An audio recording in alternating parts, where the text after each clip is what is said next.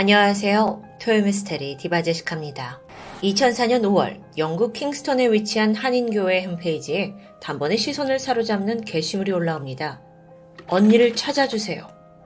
글쓴이는 이 교회에 다닌 언니가 실종이 된 것 같다면서 한국인 교인들에게 도움을 요청하고 있었죠. 그녀가 애타게 찾고 있던 이는 킹스턴에 살던 한국인 교포 38살의 강태희 씨입니다. 원래대로라면 강 씨는 이달에 잠시 한국에 귀국할 예정이었어요. 하지만 강 씨가 돌아오기로 한 날 가족 누구도 연락을 받지 못했죠. 심지어 그 주가 다 가도록 강 씨는 감감무소식입니다. 한국에 있는 강 씨 동생은 너무 불안하잖아요. 그래서 즉각 언니가 영국에서 다니던 한인교회 홈페이지에 소식을 묻는 글을 올리게 된 건데요. 강태희 씨에 대해 좀 더 알아보면 그녀는 지난 1997년 3살 연하의 영국인 남편 폴 달튼과 결혼했습니다. 이후 영국에서 6살 딸과 함께 탄란한 가정을 꾸리고 있었는데, 물론 한국에 있는 가족들은 남편 달튼에게도 연락을 해보았죠. 이때 남편이 뜻밖의 소식을 전합니다. 자신들이 얼마 전 부부싸움을 크게 했고 그녀가 집을 나가 가출을 한 상태로 그냥 연락이 두절됐다는 겁니다. 아니, 이거 어찌 보면 너무도 심각한 상황이잖아요. 어, 근데 웬일인지 남편 달트는 뭐 굉장히 퇴연한 목소리입니다. 심상치 않음을 느낀 강 씨 여동생은 직접 언니를 찾으러 영국행 비행기에 몸을 실게 되죠. 한편 강 씨가 다니던 이 한인교회 목사님도 홈페이지 글을 읽게 되었습니다. 그는 강 씨의 소재를 확인하기 위해 그녀의 집으로 먼저 전화를 걸었어요. 연락이 되지 않죠. 주변을 수소문해 보니까 강 씨가 남편과 함께 영어 학원을 운영하고 있었거든요. 그래서 목사가 직접 해당 영어 학원에 찾아갑니다. 학원 문 역시 굳게 닫혀 있어요. 좀 이상했죠? 이 학원은 항상 학생들로 북적이던 인기 있는 학원이었거든요. 불길함은 더 커져만 갔습니다. 한편 강 씨의 여동생이 영국으로 향하는 동안 남편 달튼의 행적도 어딘가 수상합니다. 일단 그는 자신의 부모님에게 전화를 걸어서 이때 녹음해둔 음성 메시지가 추후 확인이 되는데 내용이 충격적이었어요. 죽이려고 한 건 아니에요. 그냥 한 대 쳤는데 사고가 났어요. 뒤늦게 이 메시지를 확인한 달튼의 부모도 깜짝 놀랐죠. 그리곤 당장 아들의 집으로 달려갑니다. 집엔 아무도 없었는데요. 시아버지는 아들과 며느리의 흔적을 찾으려고 집 곳곳을 둘러보는데 이때 주방에서 예전에는 보이지 않던 대형 냉장고 한 대가 눈에 띄었습니다. 조심스럽게 문을 열어봤죠. 안에는 수상한 비닐봉지들이 여러 개 담겨 있습니다. 잠시 후 시아버지는 그중 하나를 열어보고 주저앉고 말아요. 안에 들어있던 건 토막난 시신의 일부였습니다. 달튼의 부모는 당장 경찰에 신고를 했고 경찰이 와서 비닐봉지들을 수거한 후 이내 사체는 감식에 들어갑니다. 상황을 보니까 시신이 총 9개의 비닐봉지에 나누어져서 담겨 있었어요. 감식 결과 이 시신은 실종된 한국인 강태희 씨로 확인되었고요. 그토록 찾던 언니가 자택에 있는 냉장고에서 토막 시신으로 발견된 거죠. 현장을 조사한 결과 이 집에서 사건이 벌어진 건 확실해 보였습니다. 외부인이 침입했다는 흔적은 없었거든요. 또 결정적으로 부모님에게 남편이 남긴 메시지로 봐서 유력한 용의자는 단 한 명, 바로 남편 폴 달튼입니다. 경찰은 즉시 그의 위치를 추적했죠. 근데 보니까 이미 영국에 없어요. 일본으로 도주를 한 겁니다. 그래서 영국은 그가 다시 영국으로 돌아올 수 있도록 회유와 협박을 시도하게 되는데요. 결국 시신이 발견된 지 2주 만에 남편 폴 달튼이 영국으로 돌아왔고요. 히드로 공항에서 긴급 체포되었습니다.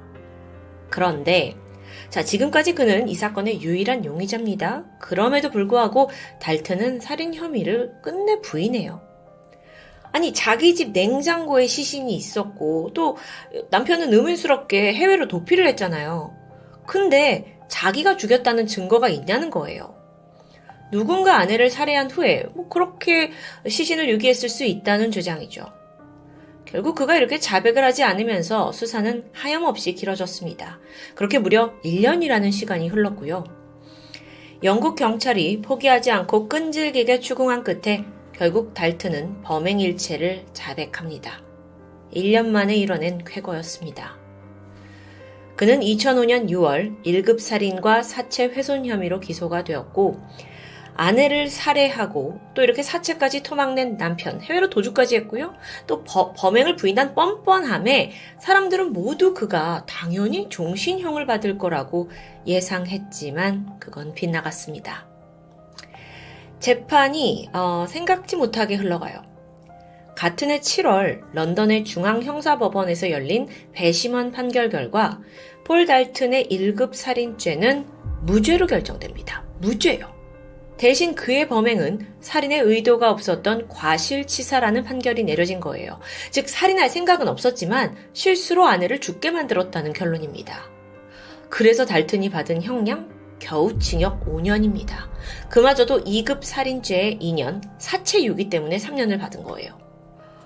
와. 이 소식이 전해지면서 유가족 뿐만 아니라 영국에 있던 한인사회까지도 큰 충격에 빠졌습니다. 이거 혹시 피해자 강태희 씨가 한국인이라서 인종차별적인 판결이 아니냐는 의견도 있었죠. 과연 그의 범죄는 도합 5년이 합당할까요?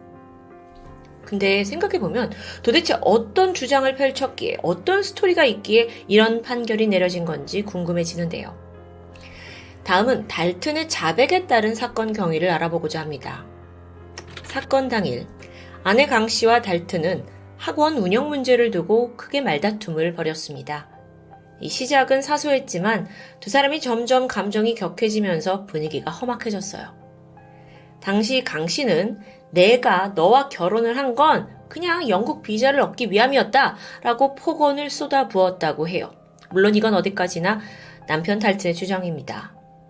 남편은 이걸 듣고 화가 치밀어 올랐고 처음부터 아내를 때릴 생각은 없었지만 우발적으로 그녀의 목을 조르기 시작합니다. 그 후 강 씨를 향해서 단 한 번의 주먹을 휘둘렀는데 그리고 정신을 차려보니까 아내는 이미 바닥에 쓰러져서 의식을 잃은 상태였다는 거예요. 남편은 겁이 났습니다. 동시에 집에 있던 자기네들의 그 6살 난 딸아이가 걱정됐어요. 그래서 아이를 우선 2층 방으로 옮기고 10분 정도 아이를 달래주고는 다시 아내가 쓰러져 있는 1층으로 돌아왔죠. 이때 확인 결과 강 씨는 이미 싸늘한 주검이 되어 있었습니다. 이때 달트는 신고를 하는 대신 스스로 이 시신을 처리하기로 결정해요. 그는 가장 먼저 가전제품 매장을 찾아가서 대형 냉장고를 구매했고요. 근처 다른 가게에서 전기톱도 구매합니다. 그리고 약 이틀에 걸쳐 아내의 사체를 토막냈죠. 그런데 마침 그 시기에 아내 강 씨는 한국에 방문할 예정이었어요. 올 사람이 나타나지 않으니까 한국에 있던 가족들이 무슨 일이냐면서 연락이 이어졌죠. 달트는 아내가 가출했다. 그리고 돌아오지 않는다. 라는 뻔뻔한 이야기를 꾸며냈고 서둘러 현장을 정리한 후 일본으로 도피했던 겁니다. 이 일련의 범죄 행각을 보았을 때 달튼의 살인이 과연 우발적인 범행이었는지 여전히 의문입니다. 시신을 처리한 방식이 굉장히 치밀하고 또 잔혹하기 때문이에요. 토막이잖아요. 하지만 죽은 자는 말이 없고 결국 모든 증언은 달튼의 자백으로만 이루어지게 됐죠. 자, 이 남편 달튼이라는 사람은 184cm 큰 키에 또 운동으로 단련된 체격 좋은 남성입니다. 근데 아무리 이렇게 건장한 남성이라도 과연 단 한 번의 주먹질에 사람이 사망할 수 있을까? 이게 좀 궁금해지는데 시신 감식 결과를 보니까 강 씨는 주먹으로 턱을 맞았어요. 그런데 이게 턱뼈가 부러지면서 상당한 피를 흘렸죠? 이때 피가 기도로 흘러들어가면서 질식사하게 된 겁니다. 판결 당시 배심원들이 이 사건을 가장 중요하게 여긴 포인트가 뭐였냐면 달튼이 과연 아내를 죽일 의도를 가지고 있었느냐 없었느냐라는 점이에요. 근데 이 감식 결과에서는 살인의 의도성을 입증하지 못했죠. 왜냐하면 이제 질식사로 사망하게 된 거니까요.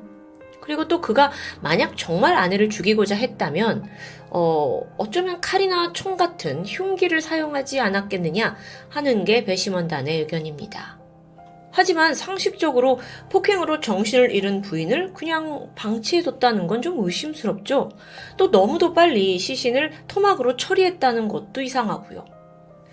그럼에도 불구하고 모든 진술은 달튼에게 유리하게 적용되고 말았죠. 한편 법정에선 달튼의 모습이 좀 가관입니다. 사실 자기가 아내에게 지속적인 학대를 받아온 피해자라고 주장하는 거예요.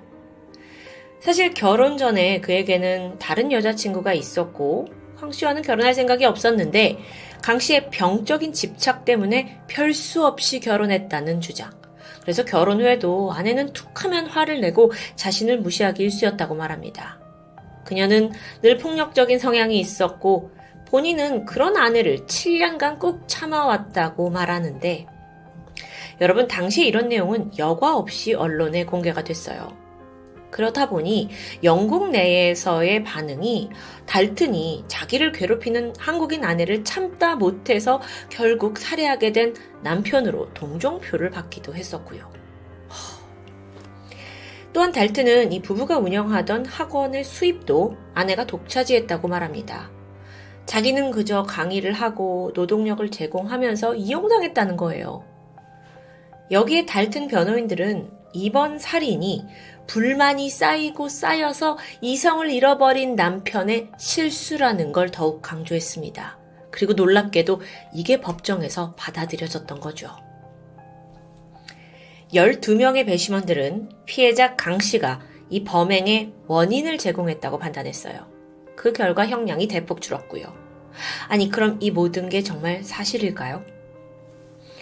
죽은 강 씨 유가족에 의하면 달튼의 주장은 터무니없습니다.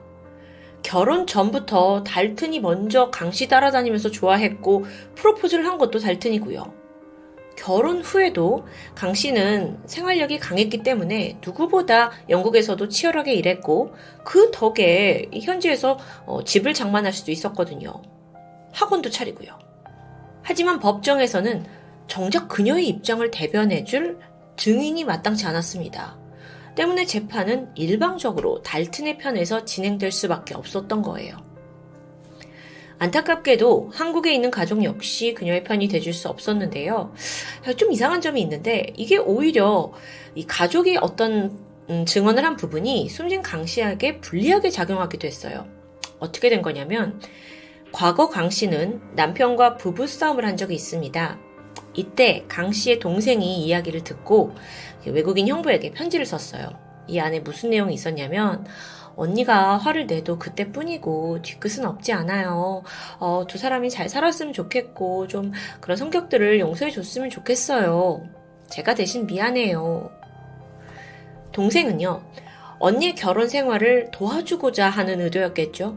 하지만 이와 달리 영국의 법정에서는 이게 봐라 봐라 언니가 분명 성격에 문제가 있는 거를 지금 동생도 인정하고 있지 않느냐 라고 해석이 돼버립니다.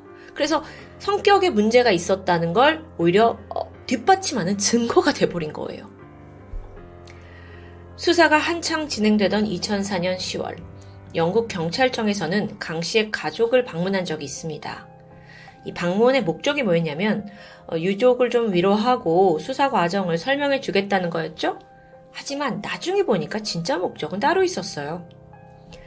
경찰 측은 강 씨 어머니에게 사위인 폴 달튼이 생각보다 좀 적은 형량을 받으면 어떻게 하겠냐라고 질문하게 되는데 이때 피해자의 어머니 머릿속에 떠오른 건 어린 손녀였습니다. 그래서 감옥에서 오래 살면 뭐 하겠냐. 그래도 얼른 나와서 손녀를 좀 잘 키워주고 잘 살았으면 좋겠다라고 대답합니다. 그런데 이 말이 영국에서는 또 다르게 해석돼요. 아, 피해자 유족이 이 남편 달튼의 처벌을 원하지 않는다라는 공식적인 의사표시로 둔갑해버린 겁니다. 이 때문에 유가족은 더 새로운 증언조차 할 수 없게 되었고요. 아, 이 무슨 답답한 상황이에요. 일각에서는 영국 검찰 측이 처음부터 1급 살인을 받아낼 의지가 이건 아예 없는 거 아니냐라는 의혹도 있었습니다. 검찰이 재판에 요청한 증인이라고는 달튼의 부모님 그리고 달튼과 가까운 주변인들 뿐이에요. 그러니까 강 씨와 친분이 있는 지인이나 가족들은 아예 출석 요구를 받은 적도 없고요. 이렇게 재판은 가해자 쪽의 일반적인 주장만 부각되면서 단 2주 만에 끝이 납니다.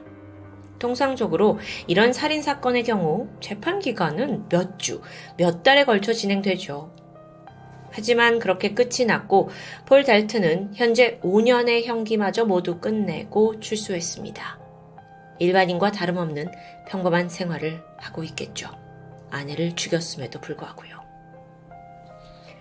죽은 자는 말이 없습니다. 아니, 말을 할 수가 없습니다.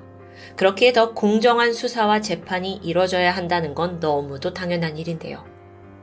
낯선 타국에서 죽임을 당했지만 그녀의 편이 되어줄 사람 하나 없었던 강태희 씨. 사건으로부터 20년에 가까운 긴 시간이 흘렀습니다.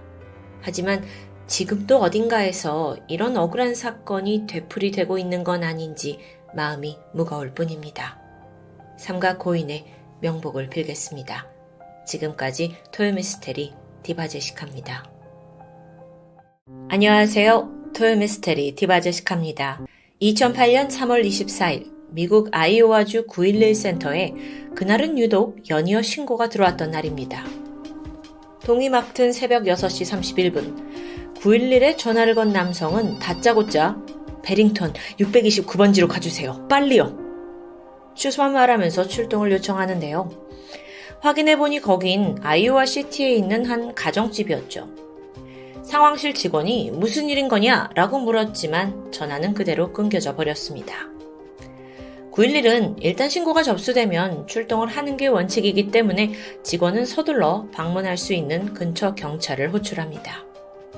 그런데 불과 5분 후인 새벽 6시 36분 또 다른 신고가 접수됩니다. 이번엔 아이오와시 외곽에 위치한 80번 고속도로에서 화재가 났다는 전화였어요. 차량 한 대가 중앙분리대의 콘크리트 기둥과 충돌을 한 후에 화염에 휩싸였다는데요. 급히 소방대원이 출동을 했는데 가보니까 이미 운전자는 전신에 화상을 입고 사망한 상태였습니다. 당시 차량도 그리고 시신도 화재로 상당히 훼손이 된 상태였어요. 그래서 운전자의 신원을 확인하는 데는 꽤 시간이 걸릴 수밖에 없었죠. 같은 시각, 경찰은 베링턴 629번지 앞에 도착했습니다. 이곳은 동네에서도 꽤 규모가 있는 단독주택이에요.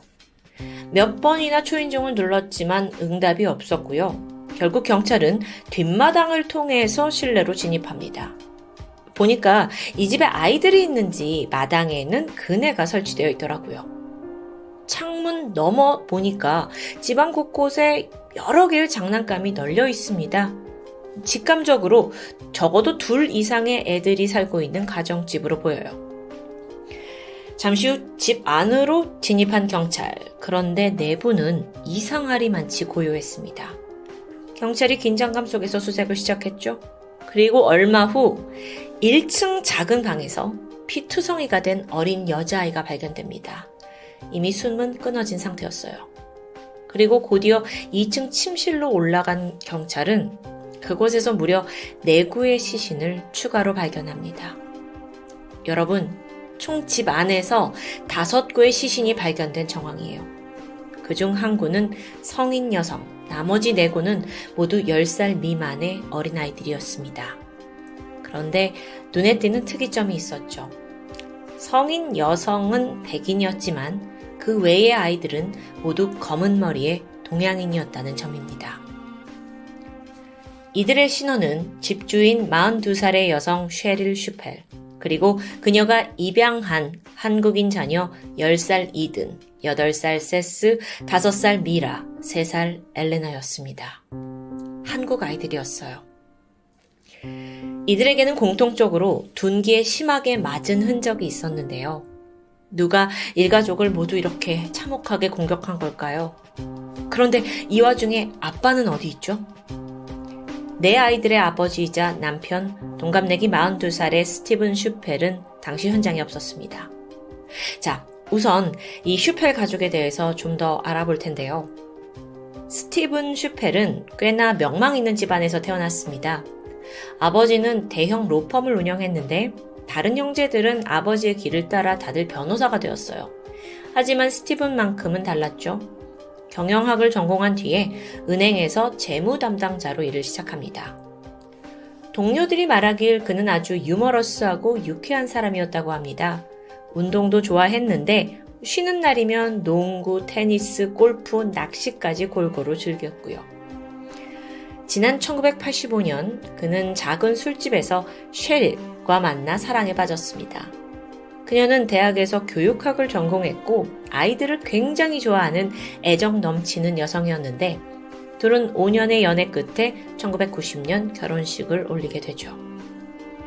당시 쉐릴은 초등학교 선생님으로 재직 중이었고 스티브는 어느덧 은행에서 임직원의 자리까지 올라가게 돼요. 부부는 결혼을 한 직후에 되도록 많은 자녀를 갖길 원했지만 몇 년이 지나도록 둘 사이에 아이가 생기지 않아 고민이었습니다. 결국 부부는 깊은 생각을 한 끝에 입양을 결정합니다. 그런데 미국의 경우 아무리 입양을 하더라도 아이 친모 또는 친부의 요구사항을 들어주거나 또는 주기적으로 만남을 갖게 하는 뭐 이런 권리를 주장하면 그걸 들어줘야 되는 사례가 많다고 해요.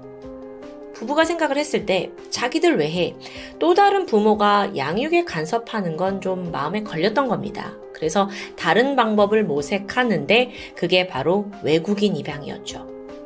물론 돈이 더 들기는 하지만 이럴 경우 부부가 좀 더 자유롭게 자기들만의 방식으로 아이를 키울 수 있으니까요. 이후 슈펠 부부는 한국인 입양을 결심했습니다. 그래서 첫 아이를 데려왔죠. 그런데 보니까 백인들만 가득한 이 동네에서 동양인 아이 혼자 자란다는 게 좀 외롭게 느껴졌어요. 그래서 이후 부부는 몇 년에 걸쳐 무려 3명의 한국 아이를 더 입양합니다. 총 4명의 어, 한국 아이 부모가 된 거죠. 시간이 흘러 2008년, 장남인 이드는 어느덧 초등학교 4학년이 되었고요. 골프와 축구를 아빠와 함께 즐기는 의젓한 아이로 자랐습니다. 8살 둘째 아들 세스는 정원에서 토끼 돌 보는 걸 좋아하는 굉장히 다정한 성격이었다고 해요. 셋째 딸 5살 미라는 활기찬 장난꾸러기였고요. 막내딸 3살 엘레나는 유독 그렇게 공주 드레스를 좋아하고 맨날 이걸 입고 나가고 싶어 하는 아이였습니다. 엘레너가 신장병이 있어서 치료를 받고 있긴 했지만 늘 웃음을 잃지 않는 밝은 아이였죠. 부부는 지극정성으로 아이들을 돌봤습니다. 쉐릴은 아예 육아에 전념을 더 하기 위해서 교사직을 그만뒀어요.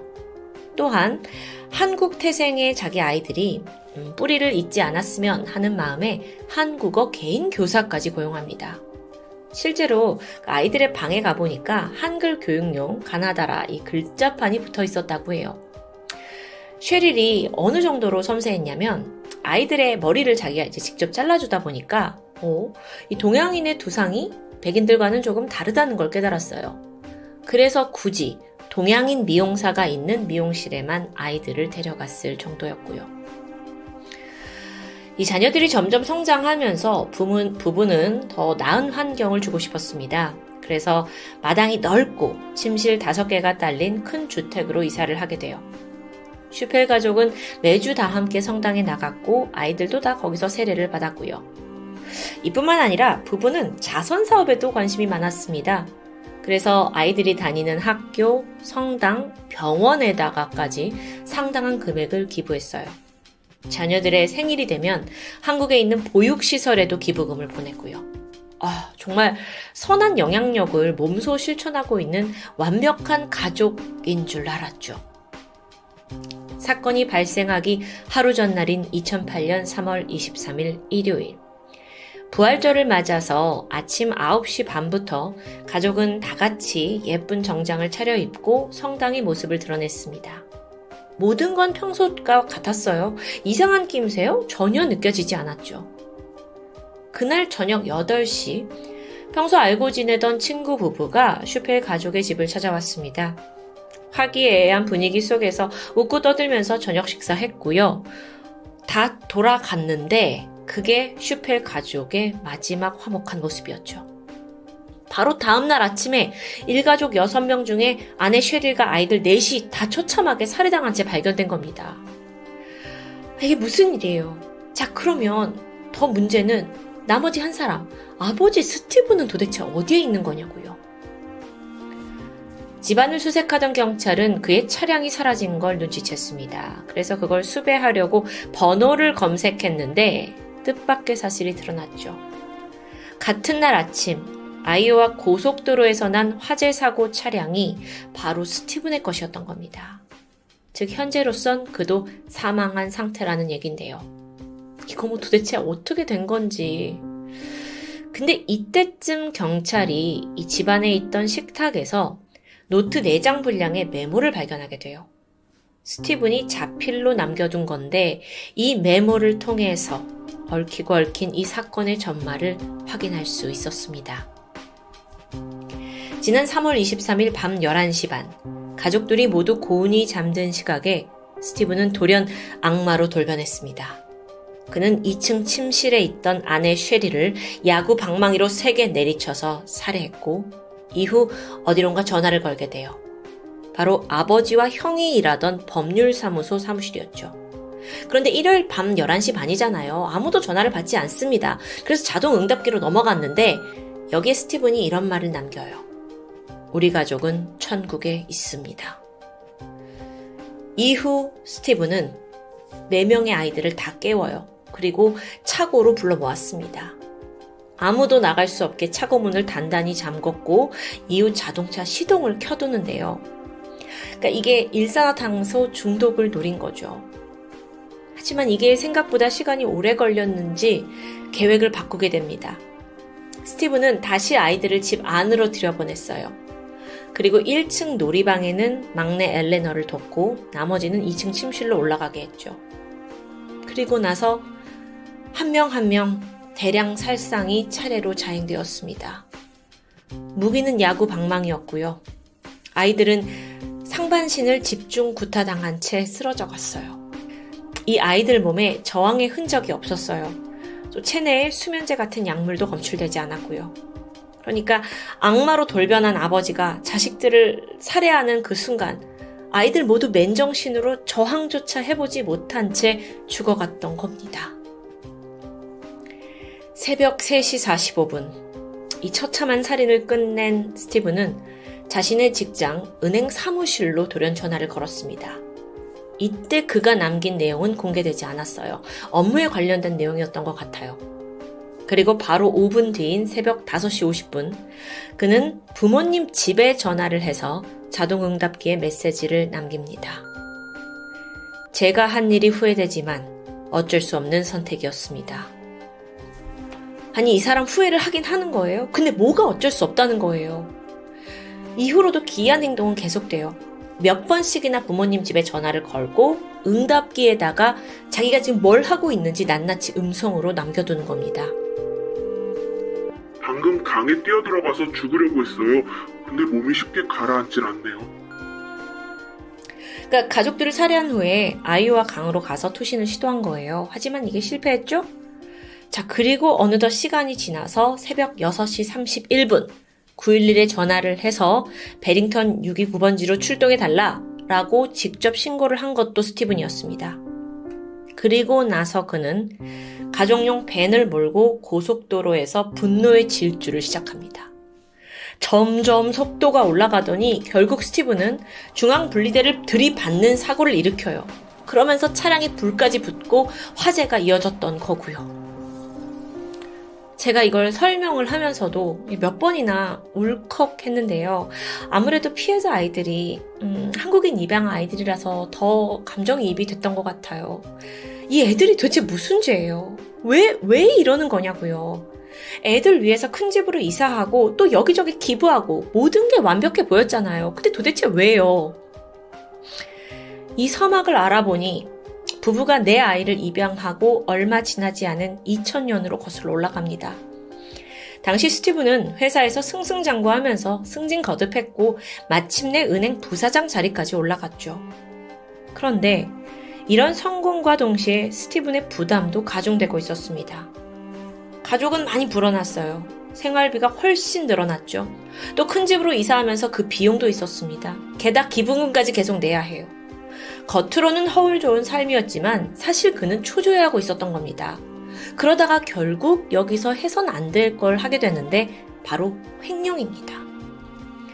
지난 2000년부터 2007년 사이 그는 55만 9천 달러, 그러니까 한화로 약 7억 원에 달하는 금액을 은행으로부터 빼돌렸어요.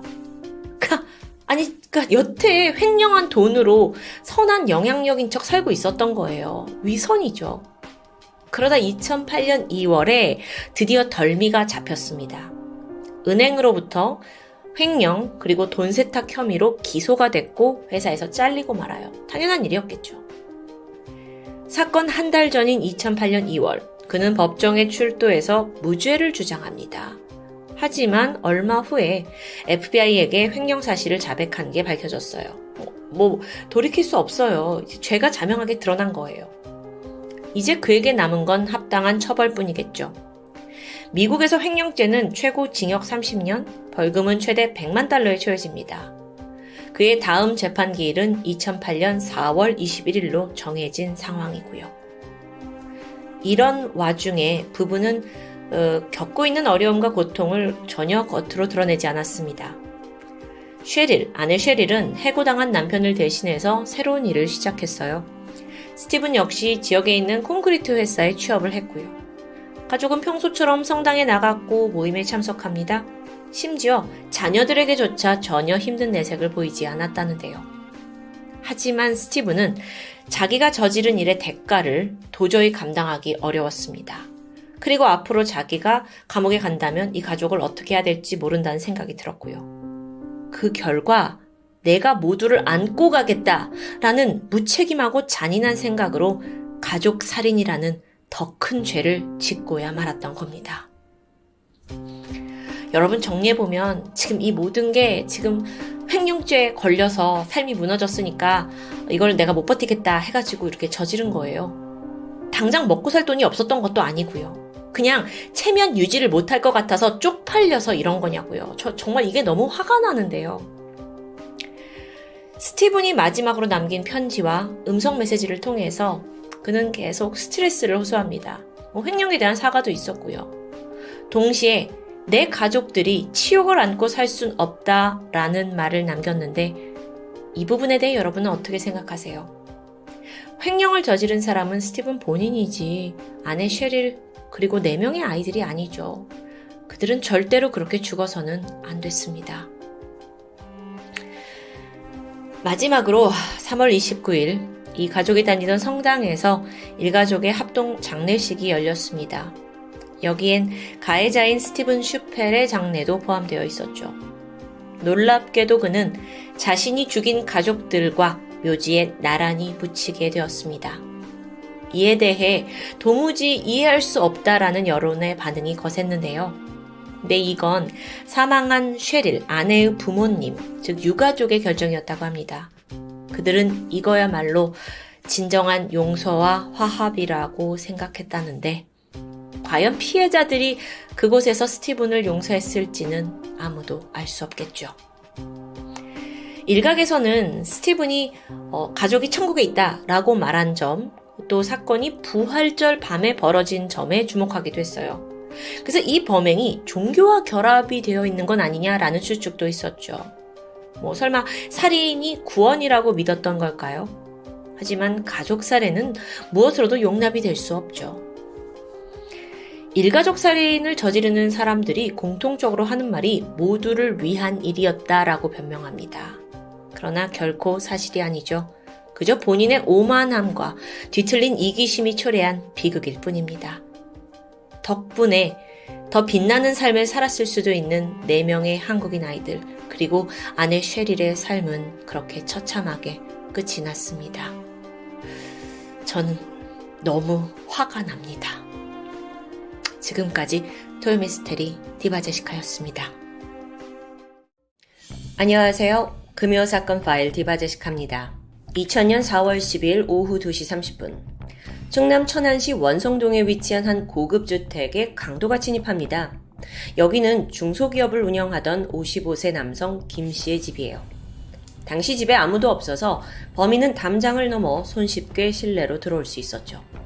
그는 가장 먼저 주방으로 가서 흉기가 될 만한 부엌칼을 챙겼습니다. 그리곤 화장실에 들어가더니 소변까지 보는 여유를 보였죠. 그런데 잠시 후, 김 씨의 아내 51세 이 씨가 마침 이때 외출을 마치고 집에 들어옵니다. 안타깝게도 그녀는 곧 인질로 붙잡히게 돼요. 범인은 흉기로 위협을 하면서 있는 돈을 몽땅 내놓으라고 소리쳤죠. 이 씨는 순순히 집에 있던 현금 300만 원을 건넸지만 범인은 여기에 만족하지 않았습니다. 그리고 이 씨에게 돈을 더 가져올 사람이 있냐고 묻는데 이때 그녀는 남편을 시켜서 현금을 인출할 수 있다고 답해요. 범인은 천만 원을 가져오라고 요구했고요. 잠시 후 아내 이 씨는 떨리는 손으로 남편에게 전화를 걸었습니다.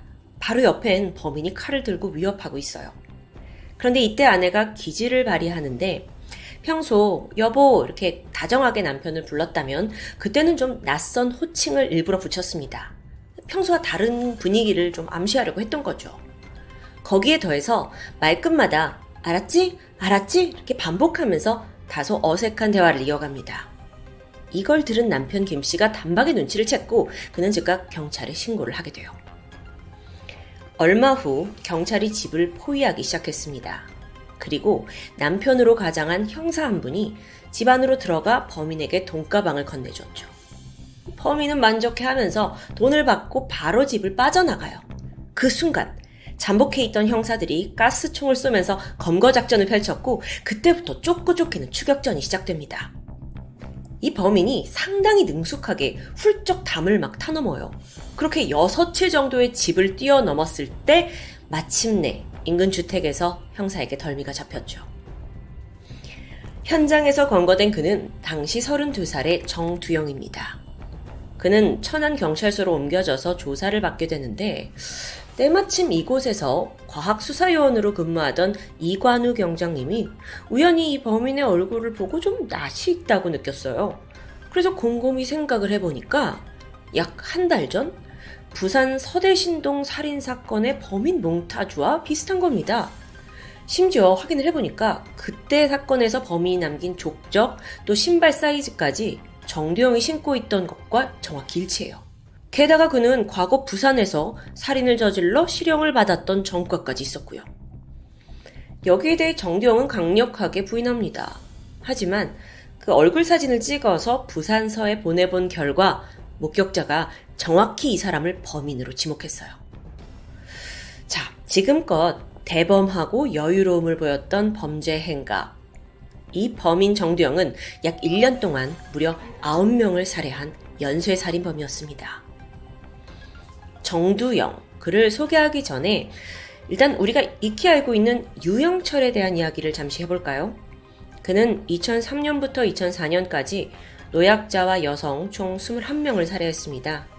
그의 그 무자비한 범죄 행각은 당시 대한민국을 충격에 빠뜨렸고요. 이후 추격자라는 영화의 소재로도 쓰였죠. 그런 그가 검찰 조사를 받을 당시 한 말이 있습니다. 나는 정두영 사건을 보고 범행에 착안했다. 즉, 유영철의 롤모델이 된 셈인데요. 과연 정두영은 누구일까요?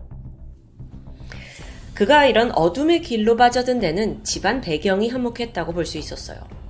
세남매 중 막내로 태어났는데 아버지는 태어나기 전에 이미 사망하셨고 어머니가 재혼을 하면서 별 수 없이 정두영은 외삼촌 손에 길러집니다. 그러다 외삼촌이 양육을 포기하고 5살 때 애를 고아원으로 보내요. 그리고 나서 7살이 될 무렵 다행히 어머니가 다시 정두영을 찾아왔지만 또 얼마 안 가서 고아원으로 내쳐졌고요.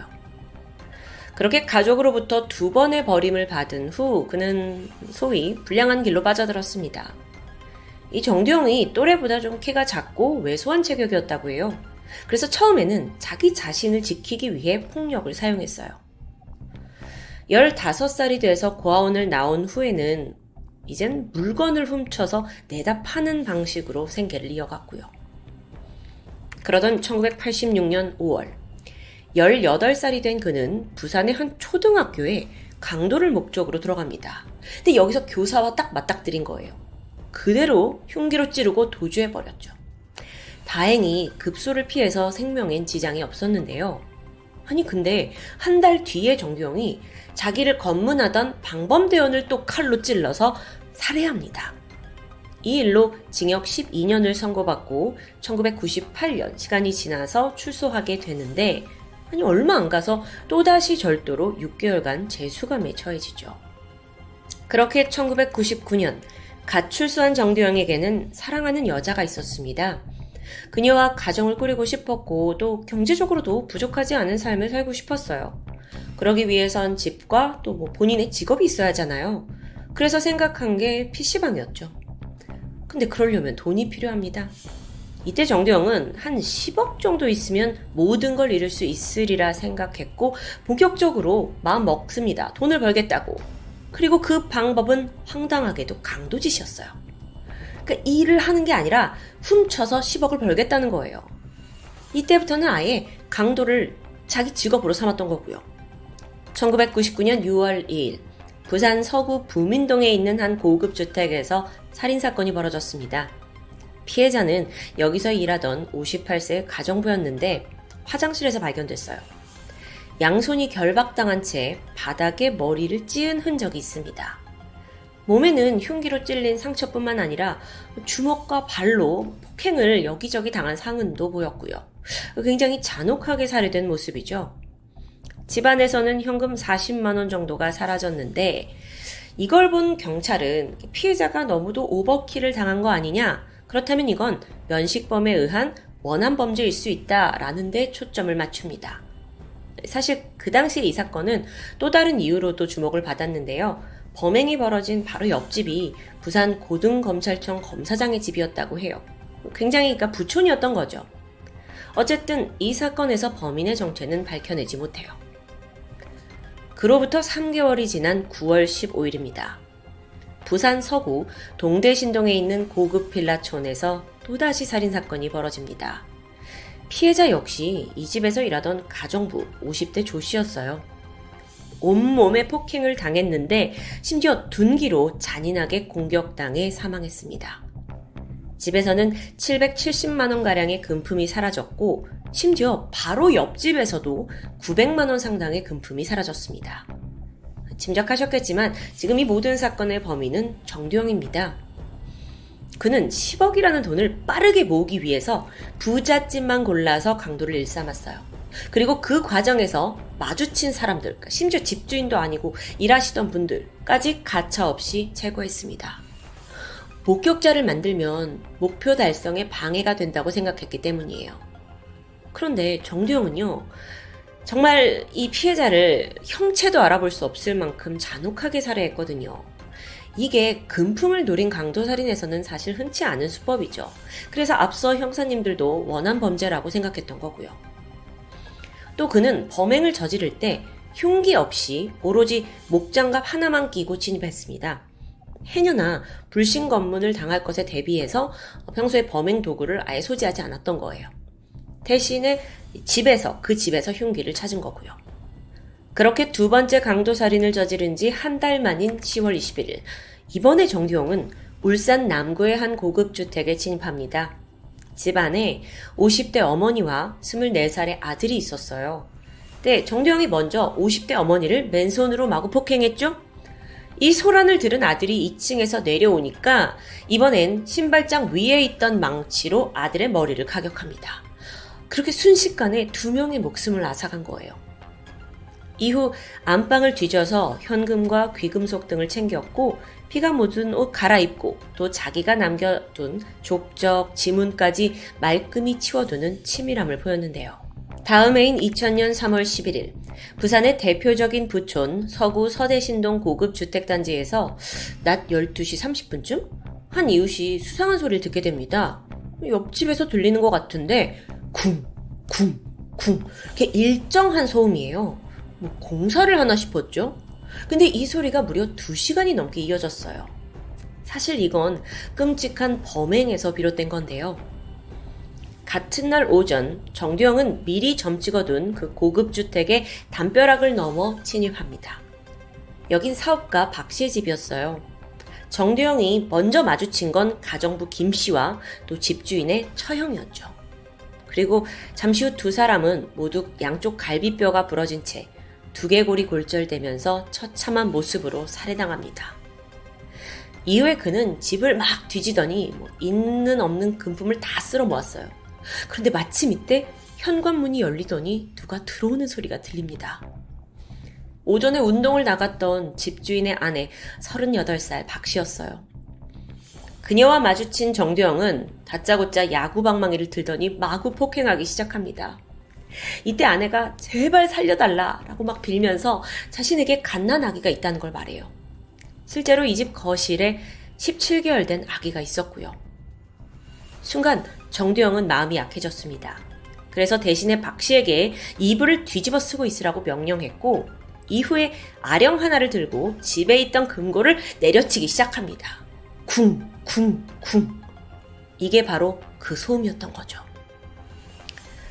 당시 상황을 좀 생각해보면 거실에는 피해 젖은 시체 두고 그리고 이불을 둘러쓰고 벌벌 떠는 아내 갓난 아기까지 이 상황에서도 그의 목적은 두 시간 동안 오직 하나입니다. 금고에 있는 돈을 가져가야 한다는 것.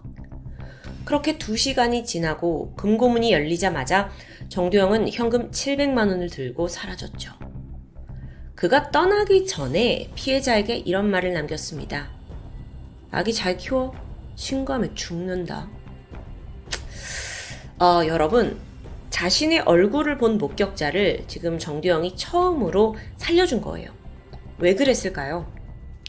추 경찰 조사에서 그는 이렇게 말했습니다. 내가 그 여자를 죽이면 아이는 엄마가 없어지는 거잖아요. 이건 과거 자신이 두 번이나 친모에게서 버림받은 상처에서 온 거겠죠. 어쨌든 강도살이는 계속됩니다. 그로부터 다시 한 달 후인 4월 8일에 정두영이 또다시 담장을 뛰어넘었죠. 이번엔 부산 동래구 온천동에 위치한 한 철강회사 회장님 저택입니다. 뒷문을 통해서 주방으로 침입을 한 후에 먼저 과도를 챙겼어요. 같은 수법이죠? 그리고 얼마 후 이 회장의 부인 70대 손씨와 맞닥뜨립니다. 즉각 그녀의 목을 찔렀는데 이걸 가정부가 목격하고 아 비명을 질렀죠? 그녀 역시 살해했어요. 뒤이어 이 집에 있던 70대 친척 김 씨 또한 정두영에게 구타당한 채 실신합니다. 마지막으로 그는 회장 정 씨를 안방으로 끌고 가서 금고를 열게 했어요. 거기서 현금과 수표 2,400만 원을 챙겼고요. 이후 정 회장 역시 수차례 찔러 살해하고 도주합니다. 그나마 이 집에선 앞서 구타당했던 친척 김 씨만 간신히 숨이 붙어 있는 상황이었죠. 아니, 지금까지 도대체 몇 집을 턴 거고 몇 명을 죽인 거예요. 그래도 그나마 생존한 두 명의 사람, 아기 엄마 박 씨와 또 회장의 친척 김 씨입니다. 이 두 사람의 증언을 토대로 정두영의 몽타주가 만들어졌어요. 그리고 이게 그때 당시 유명한 공개 수배 프로그램 사건 25시를 통해 전국적으로 알려집니다. 자, 이렇게 얼굴이 알려지면서 그는 추적을 피해야 하잖아요. 그래서 지역을 옮기게 되는데요. 이번엔 충남 지역으로 와서 범행을 이어갔죠. 그러다 앞서 소개한 그 천안 강도 인질극 사건에서 눈썰미 좋은 경찰의 레이더에 걸렸고 드디어 그의 살인 폭주를 막을 수 있었던 겁니다. 정두영. 그는 1999년 6월부터 2000년 4월까지 10개월 동안 무려 9명을 살해하고 10명에게 중경상을 입혔습니다. 그 이전에 원래 전과 있던 방범대원 살해까지 합치면 총 10명의 목숨을 빼앗은 거죠. 그렇게 그가 지금껏 훔친 돈은 약 3억 2천만 원. 검거 당시 통장에 1억 3천만 원이 있었고요. 또 부산 해운대에 전세 아파트도 얻었더라고요. 근데 사실 이건 좀 경찰들에겐 의외의 모습이었습니다. 대부분의 강도범들이 돈을 훔치면 그걸 유흥비로 좀 흥청망청 쓴다고 해요. 그것과는 좀 다른 패턴이었죠. 오로지 그 10억이라는 목표를 위해서 그리고 행복한 가정을 꾸리기 위해서 이 목적 자체는 좋아요. 근데 그 방식은 살인과 강도, 그러면서 남의 가정까지 산산조각 냈습니다. 참고로 정두영의 그 동거녀 그리고 예비 장모는 큰 돈을 덥석덥석 잘 모아오는 정두영을 정말 성실하고 착한 사업가로만 알고 있었다고 해요. 그 사람들도 완전히 속은 거죠. 이후 재판이 진행되었고 정두영은 1심에서 사형을 선고받은 이후 이게 그대로 확정됩니다. 그리고 현재 대전교도소에서 미결수 신분으로 복역 중이고요. 끝이 아닙니다. 그러다 지난 2016년 9월에 사람들의 기억에서 점점 잊혀져 가던 정두영이 다시 뉴스에 등장했어요. 그때가 복역 한 15년, 16년 만인데 정두영이 탈영을 시도했다는 소식이었죠. 2016년 9월 8일 아침 7시 그는 작업장에 몰래 숨겨둔 사다리를 챙겼습니다. 정두영이 평소 이 작업장에서 전선을 만드는 일을 했는데 그때 플라스틱 재료를 하나하나 모아서 길이 4m짜리 접이식 사다리를 만들었다고 해요.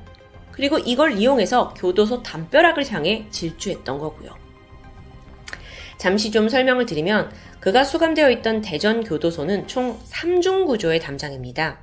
첫 번째는 철조망 벽, 그 두 번째는 감지 센서가 있는 벽, 마지막으로는 이제 외부로 향하는 담인데 정두영이 먼저 철조망 위에 모포를 덮었어요. 그리고 사다리를 밟고 올라갔죠. 두 번째 담 역시 같은 방식으로 넘는데 성공합니다. 그러니까 사다리와 모포예요. 그리고 나서 서둘러 세 번째 담에 가려고 했는데 이때 두 번째 담에서 감지 센서가 작동하게 된 거죠.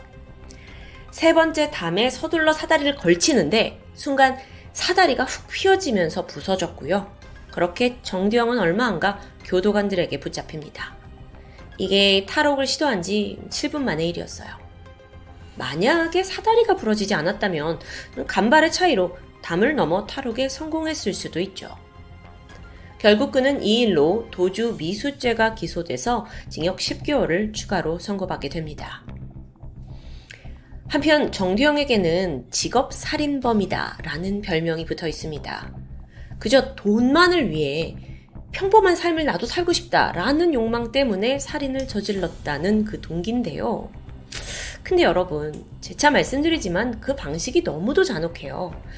피해자 칼로 마구 찔렀고 형체를 알아볼 수 없었고 뭐 몽둥이 같은 걸로 구타하는 그야말로 과잉 공격 살인을 자행한 거죠. 어쩌면 그의 살인 본능이 단지 돈이라는 허울 좋은 핑계로 포장된 건 아닐까요? 정두영은 체포가 됐을 당시 이렇게 말했습니다. 내 안에 악마가 살고 있어요. 아니요. 이 말은 틀린 것 같아요. 정두영 그가 이미 악마 그 자체였으니까요. 지금까지 금요 사건 파일 디바제시카였습니다. 안녕하세요. 토요미스테리 디바제시카입니다. 지난 2002년 미국 유타주 솔트레이크 시티에 살고 있던 14살의 소녀 엘리자베스 스마트는 5명의 형제들 그리고 부모님과 함께 평온한 일상을 보내고 있었습니다. 이들 가족은 지역에서도 꽤 부유한 동네에 거주했고 경제적으로도 넉넉한 편이었어요. 그러던 6월 5일 새벽 갑작스러운 사건이 발생합니다. 모든 가족이 깊은 잠에 빠져 있던 야심한 새벽에 그날 엘리자베스는 날씨가 좀 선선해서 창문을 열어두고 자고 있었는데 마침 그곳을 통해 괴한이 침실에 침입을 하게 된 거죠. 그는 엘리자베스에게 다가가서 목에 칼을 들이대며 말합니다. 소리 내면 죽여버린다. 두려움에 휩싸인 소녀는 비명조차 지르지 못한 채 속수무책으로 끌려나갈 수밖에 없었습니다.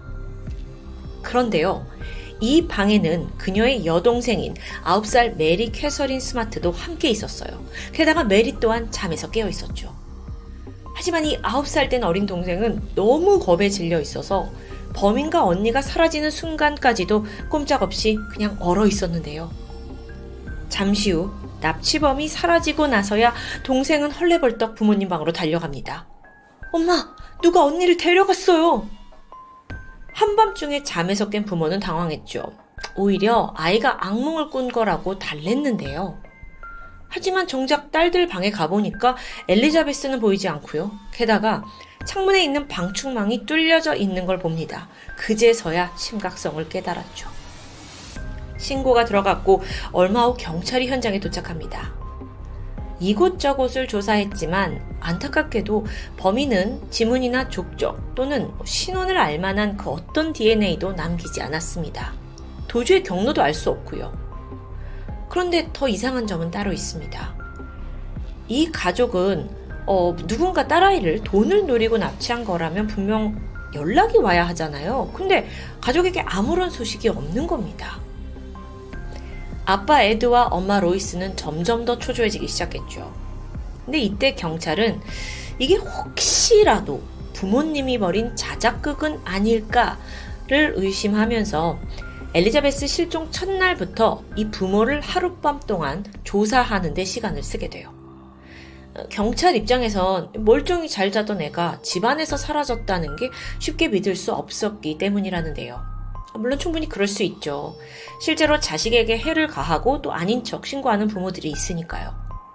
그런데 진짜 문제는 유괴 사건의 경우에 골든타임이 무엇보다 중요합니다. 진범을 지금 놓치면 어쩌면 영영 찾을 수 없을지도 몰라요. 이 상황에 부모는 애가 다 들어가죠. 실종 이틀째. 부모는 지역 TV 프로에 직접 출연해서 제발 딸을 돌려달라고 그리고 딸을 찾을 수 있게 도와달라고 간절히 요청합니다. 이후 친인척을 포함해서 2천여 명의 지역 자원봉사자들이 모였고요. 엘리자베스 수색에 참여하기 시작했죠. 여기엔 헬기와 수색견도 동원이 되었습니다. 하지만 이런 대대적인 작업에도 불구하고 아이의 행적은 도저히 파악되지 않고 있어요. 그렇다고 해서 단서가 아예 없는 건 아닙니다. 이 사건의 유일한 목격자가 있잖아요. 바로 9살 된 동생 메리. 너무 어린 나이에 자기도 두려움에 떨던 상황이라 아이가 과연 정확히 범인의 얼굴을 기억할지는 다소 의문이었습니다. 이런 이유로 수사 초기에 메리의 진술은 크게 주목을 받지 못해요. 뭐라 뭐라 뭐라 아이가 말을 했지만 일단 그것보다는 대규모 인원을 동원해서 주변 탐색에 더 공을 들였던 거죠. 하지만 여기서 어떤 의미 있는 실마리를 찾지 못하자 경찰은 지푸라기를 잡는 심정으로 9살 메리의 진술을 다시 한번 살펴봅니다. 메리는 이렇게 말했어요. 그 사람은 백인이고 검은 머리예요. 언니가 그 사람과 함께 밖으로 끌려 나가다가 의자에 발에 찍혀서 아야라고 했어요. 그랬더니 그 남자가 조용히 해치진 않을 테니까 라고 했는데 말투가 부드럽고 차분했어요. 들어보시면 상당히 디테일한 정보죠. 그 당시는 불이 꺼진 어두운 방 안이었고 심지어 아이는 대부분 눈을 감고 있었다고 해요. 그래서 이게 모든 게 100% 정확하다고 신뢰하긴 어렵다고 판단을 했던 거죠. 뭐 어둠 속에선 갈색 머리도 검게 보이니까요. 그런데 이때 경찰이 주목하는 포인트가 있었습니다. 바로 목소리예요. 메리가 뭐라고 했냐면 이 범인의 목소리를 어디선가 들어본 적이 있다고 말하는 겁니다. 근데 안타깝게도 그게 누군지는 정확히 짚어내지 못하고 있었고요. 그렇다면 경찰은 분명 이 집 사람들과 밀접한 관련이 있는 그 지인들 중 한 명이라고 추정을 했고 주변을 탐색하던 중 극적으로 한 명이 용의선상에 오르게 돼요. 그는 바로 리처드 리치. 과거 이 집에서 일한 적이 있는 남성인데 기록을 보니까 약물 남용 전과가 있습니다. 약을 살 돈이 떨어져서 이런 극단적인 납치를 벌였을지도 모르잖아요. 그래서 그를 추적합니다. 결론적으로 그는 엘리자베스가 납치되고 2개월 후인 2002년 8월 뇌출혈로 사망해요. 죽었어요. 경찰은 그의 집을 비롯해서 아이를 숨길 만한 곳을 모두 뒤졌지만 끝내 엘리자베스의 흔적은 발견되지 않았습니다. 무엇보다도 납치 당일 그의 행적이나 동선을 봤을 때 리처드가 범인일 가능성이 굉장히 낮다는 것도 밝혀지죠. 헛것을 짚은 겁니다. 그렇게 사건은 미궁에 빠진 채 또 시간이 흘렀어요. 2002년 10월, 실종 4개월인데 놀라운 소식이 들려옵니다. 메리가 마침내 그 목소리의 주인을 기억해낸 겁니다. 그의 이름은 임마누엘. 약 1년 전 이 가족의 집에서 정원사로 일했던 사람인데 그가 일을 하게 된 계기가 꽤 특이했어요. 어느 날 가족들이 쇼핑을 하던 중에 거리에서 구걸을 하고 있는 노숙자 임마누엘을 발견했습니다. 엄마 로이스가 그에게 동정심을 느꼈고 아, 이렇게 길에서 이러지 말고 차라리 우리 집에서 일을 좀 해보는 게 어떠냐라고 제안을 했던 건데요. 그렇게 임마누엘은 집에 들어와서 얼마간 정원 나무 정리하는 일을 도맡았습니다. 그런데 여기서 문제는 임마누엘이 이 가족을 떠난 것도 벌써 1년 전의 일이에요. 그런데 갑자기 이 사람의 목소리가 범인 목소리와 똑같다고요? 경찰은 이 메리의 진술에 매우 조심스럽게 반응했습니다. 게다가 범행 4개월이 지난 시점에 갑자기 아 맞아요 임마누엘 목소리예요 라고 지목하는 게 믿음이 가기가 쉽지 않죠. 하지만 애타게 딸을 찾고 있던 가족에게 이 진술은 한 줄기 희망이에요. 그래서 경찰도 별 수 없이 조사에 착수합니다. 그런데 여기서 또 문제가 있었어요. 임마누엘 이 사람이 노숙자였잖아요. 그래서 알고 있는 정보라고는 이름뿐, 뭐 정확한 본명, 주소 전혀 알지 못합니다. 사진도 없었고요. 그래서 가족들은 급기야 화가를 한 명 고용해요. 직접 임마누엘의 몽타주를 그려서 만들어냈고 그게 TV를 통해 공개됩니다. 과연 이게 효과가 있었을까요? 얼마 후 놀랍게도 임마누엘을 알고 있다는 사람들이 속속 등장하기 시작했어요. 그리고 그 여러 정보를 종합한 결과 임마누엘은 본명이 아니었습니다. 그의 진짜 이름은 브라이언 데이빗 미첼. 자, 이 사람이 어떤 사람이냐면 1953년 유타주에서 태어났습니다. 근데 어릴 적부터 문제가 상당했어요. 16살 때 공공장소에서 음란 행위를 한 죄로 소년원에 보내졌고요. 동시에 그 어린 나이에도 알코올과 약물 문제가 있었고요. 19살쯤 결혼을 해서 두 자녀를 낳았지만 어, 책임감 없는 모습을 보이면서 이혼을 했고 가정을 지키지 못합니다. 근데 이 과정을 보면 전 부인이 있어요. 전 부인 데비는 브라이언이 아이들을 성적으로 학대했다는 폭로를 하게 된 거예요. 그리고 나서 이 둘이 이혼을 하게 됐죠. 근데 이혼이 확정된 그날 브라이언이 바로 재혼을 했다는 거예요. 그때 만난 두 번째 부인은 여섯 명의 자녀를 둔 싱글맘 완다 바르지였습니다. 아니 근데 이 두 사람의 관계도 심상치가 않습니다. 브라이언과 완다는 종교에 심취해 있었다고 해요. 특히 브라이언은 자기가 하나님의 선지자다라고 주장을 하면서 그때부터 임마누엘이란 이름을 사용하기 시작했고요. 뭐 이런 사이비적인 요소 때문에 교회에서 파문을 당했지만 쉽사리 굴하진 않았습니다.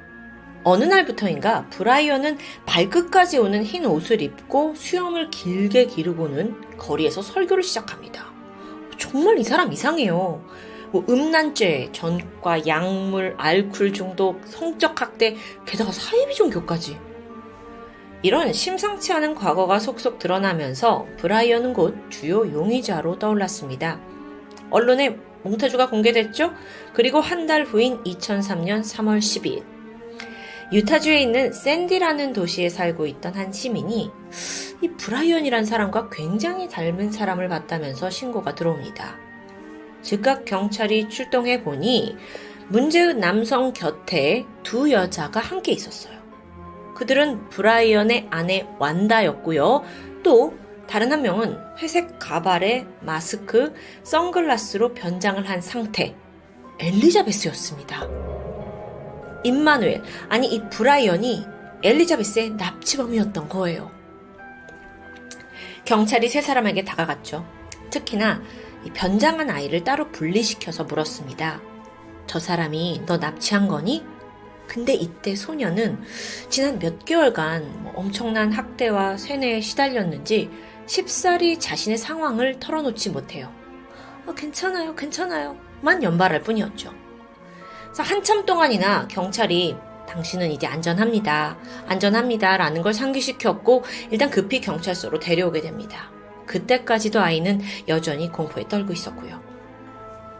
잠시 후 경찰서 문이 열리고 아빠 에드가 모습을 드러내자마자 소녀는 울음을 터트리면서 아빠한테 달려갔어요. 그리고 그제서야 자기가 엘리자베스 스마트 본인이라는 걸 인정하게 되는데요. 실종 9개월 만의 발견이었습니다. 아니, 지난 몇 달간 도대체 이 소녀에게 무슨 일이 있었던 걸까요? 브라이언에게 납치당한 그날 밤, 아이는 외곽에 있는 한적한 숲속으로 끌려갔습니다. 가보니까 거기에 텐트 하나가 서 있어요. 그리고 그 텐트 안에는 브라이언의 아내 완다가 있었고요. 그녀는 마치 기다리고 있었다는 듯 엘리자베스를 한쪽에 데려가더니 발을 씻겼고 하얀색 옷을 주더니 갈아입으라고 명령합니다. 아이가 이제 막 끌려온 거잖아요. 그래서 싫다고 저항을 하니까 갑자기 완다는 당시 아이가 입고 있던 옷을 사정없이 찢어버렸어요. 너무 무섭죠. 이 상황 속에 아이가 두려움에 일단은 옷을 갈아입었는데요. 이후 벌어진 일은 너무도 끔찍합니다. 하얀 옷을 입으라는 데는 이유가 있었습니다. 바로 브라이언과 이 엘리자베스와의 결혼 의식 때문이었어요. 그 자리에서 부부가 되었다고 지들끼리 선언하는 거예요. 하, 그때부터 브라이언은 이제 나는 너의 남편이고 너를 지킬 천사라고 아이를 세뇌하기 시작했죠. 말도 안 되는 가스라이팅입니다. 그리고 심지어 부부 사이니까 성관계가 당연, 당연하다는 강요까지 이어졌고요. 이후 지옥 같은 날들이 이어졌습니다. 엘리자베스도 버티다 버티다 한 차례 탈출을 시도하긴 했어요. 근데 붙잡혔죠. 그리고 그때부터 금속 케이블로 나무에 발이 묶이게 돼요. 그것 때문에 텐트 안에서조차 자유롭게 움직일 수 없었는데요. 브라이언과 아내 안, 완다는 엘리자베스에게 에스더라는 새로운 이름을 주었고요. 고분고분 말을 듣지 않으면 우리 니네 가족 어디 사는지 다 알고 있으니 가족을 죽여버리겠다는 협박을 일삼았습니다. 너무 무섭잖아요. 그러니까 아이는 그게 무서우니까 결국 이 두 사람의 말을 계속 따를 수밖에 없었던 거고요. 물론 엘리자베스가 텐트 안에서만 생활했던 건 아니에요. 종종 외출을 하곤 했는데 그때마다 머리에 스카프를 두르고 얼굴에 베일을 써서 정말 눈만 보이는 상태로 만드는 겁니다. 그리고 어딜 가든 이 부부와 함께였고요. 심지어 납치 2개월 만인 2002년 8월 브라이언 부부는 아주 과감하게도 솔트레이크 공립 도서관으로 엘리자베스를 데려간 적이 있었어요. 자, 누가 봐도 너무 특이한 차림새 때문에 곧장 이목을 끌었죠. 이걸 보고 수상함을 느낀 도서관 관계자가 경찰에 급기야 신고를 합니다. 경찰이 도착했고 세 사람과 대치를 하게 되는데 브라이언이 아주 차분하게 말합니다.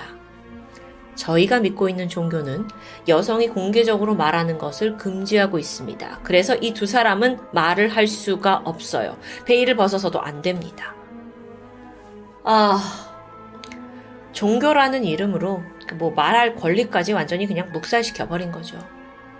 이때 테이블 아래에서 부인 완다가 엘리자베스의 다리를 꾹꾹 누르면서 입도 뻥끗하지 말라는 눈치를 주었습니다. 아이는 그렇게 도움을 청할 기회를 또 놓치고 말았죠. 또다시 텐트 안으로 돌아가면서 지옥 같은 삶이 이어졌습니다. 그나마 다행히 그 브라이언 몽타주가 공개되면서 속속 제보자가 나타났죠. 그리고 아이가 9개월 만에 극적으로 미치광이 부부 손에서 구출될 수 있었던 겁니다. 범인 브라이언이 검거되고 재판이 시작됐어요. 근데 이 사람의 행동이 가히 기가 막힙니다. 재판 도중에 갑자기 일어나서 막 찬송가를 부르고요. 중얼중얼 막 경전 외워요. 또 큰 목소리로 판사한테 당장 옷을 벗고 내 앞에서 무릎을 꿇어라! 막 이렇게 호통을 치고 막 돌발 행동을 보입니다. 검사 측 입장에서는 저게 저게 완전 정신병 판정 받으려고 온갖 쇼를 하는 것처럼 보였죠. 근데 또 이게 먹혀요. 이런 돌발 행동, 미치광이 행동 때문에 재판은 연기되고 일단 그는 유타 주립 정신병원에 입원을 하게 되는데요. 아이러니하게도 그가 입원해 있는 동안 브라이언의 정신질환 증세를 목격한 사람은 단 한 명도 없었습니다. 그 안에서는 완전히 멀쩡했던 거죠. 시간이 좀 지나서 어느 정도 진정이 됐다 싶었고 재판이 재개됩니다. 근데 그때마다 브라이언이 또 난동을 부리는 겁니다. 찬송가 부르고 판사한테 호통치고 아니 그렇게 시간을 얼마나 끌었는지 아세요? 무려 7년이에요. 7년. 결국 2010년에서야 강제적으로 재판이 진행이 되었고요. 브라이언의 변호인은 엘리자베스 본인이 증언대에 서지 않는 조건으로 납치와 절도에 대해서 죄를 인정하고자 했어요. 그러니까 어느 정도 협상을 하려는 거죠. 그러니까 성폭력에 대해서는 끝까지 인정을 하지 않는 거고요. 하지만 이때 피해자였던 엘리자베스가 자신이 직접 증언대에 서겠다고 말합니다. 그러니까 적극적으로 행동했어요. 그리고 자기가 겪은 고통을 털어놓게 되죠. 사실 어떤 일을 겪었는지 그걸 다시 상기시키는 게 이 어린아이에게 결코 쉬운 일은 아니었을 텐데요. 그걸 감수해낸 겁니다. 결국 브라이언의 모든 범죄 사실이 인정되면서 그는 가석방 없는 종신형을 선고받았습니다. 물론 여기서 빠질 수 없는 공범이 있죠. 바로 그의 아내 완다. 그녀 또한 재판을 통해 징역 15년형을 선고받습니다. 참고로 지난 2018년에 완다가 72세의 나이로 9년의 복역 끝에 가석방 처리되었어요. 그리고 유타주에 있는 성범죄자로 등록이 되었는데요. 기록을 찾다 보니까 석방이 된 후에 솔트레이크 시티 초등학교 근처에 그녀가 거주하는 게 확인되면서 또 한 번그 음, 주가 발칵 뒤집히는 일이 생겼습니다.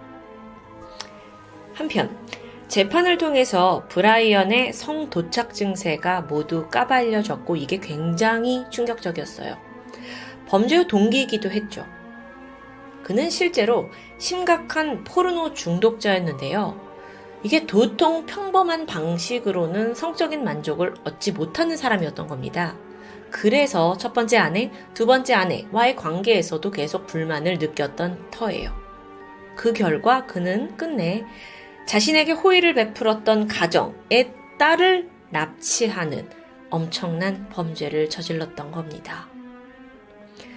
이런 그의 행태에 대해서는 유년 시절 비뚤어진 교육을 받아서 이런 게 아니냐라는 지적이 있었어요. 사춘기 시절에 그의 아버지가 아들한테 성행위를 가르친답시고 뭐 노골적인 잡지, 사진, 뭐 영상을 뭐 거의 필터 없이 보여줬다고 해요. 어, 물론 포르노 중독이 그 영향 때문인지만은 정확히 알 수 없지만 분명 그는 일반적이지 않은 성 도착증을 평생 가지고 살았던 것은 분명합니다. 한편 피해자 엘리자베스는 사건 이후에 끔찍한 트라우마를 극복하기 위해 안간 힘을 다했습니다. 그리고 그 결과 현재 그녀는 성장을 다해서 아동 보호 전문가가 되었어요. 그리고 납치 범죄 해결을 위해 끊임없이 노력하고 있죠. 그녀가 뉴스에 출연한 적도 있는데요. 그러면서 실종자 관련 이슈를 다루는 해설자로도 활발히 활동 중입니다.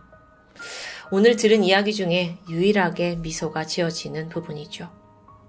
지난 2012년에는 결혼에 성공해서 이제는 새 자녀를 둔 엄마가 되었다고 합니다. 그녀는 앞으로 내 아이들, 그리고 세상의 모든 아이들이 살아가기에 더 좋은 곳을 만들 거라는 큰 포부를 밝혔는데, 여기서 이런 그녀의 굉장히 대담한 행보는 사실 다른 성범죄 피해자들에게도 희망이 되어주고 있습니다. 이렇듯 그녀가 트라우마를 극복하고 꿋꿋이 살아갈 수 있는 데는 사실 그녀의 엄마 역할이 굉장히 컸다고 해요.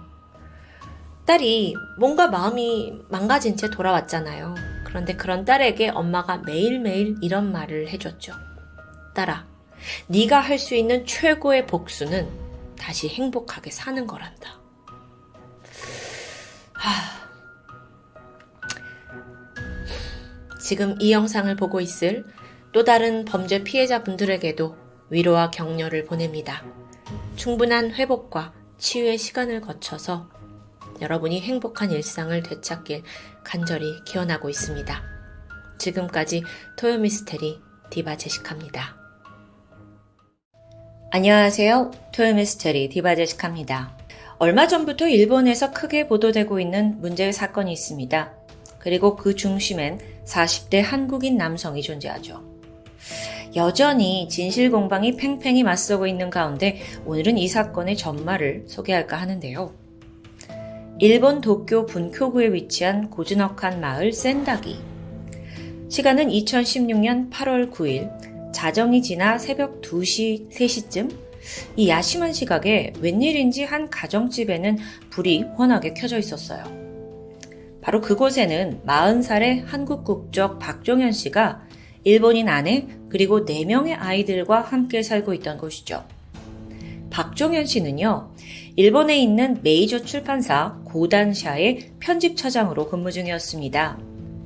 잠시 모르는 분들을 위해 소개하자면 뭐 진격의 거인, 일본 일곱 개의 대죄 이런 유명 일본 만화가 모두 이 출판사의 작품이라고 해요. 그리고 박 씨가 바로 이 유명 만화들을 직접 발굴해낸 장본인 편집자였고요.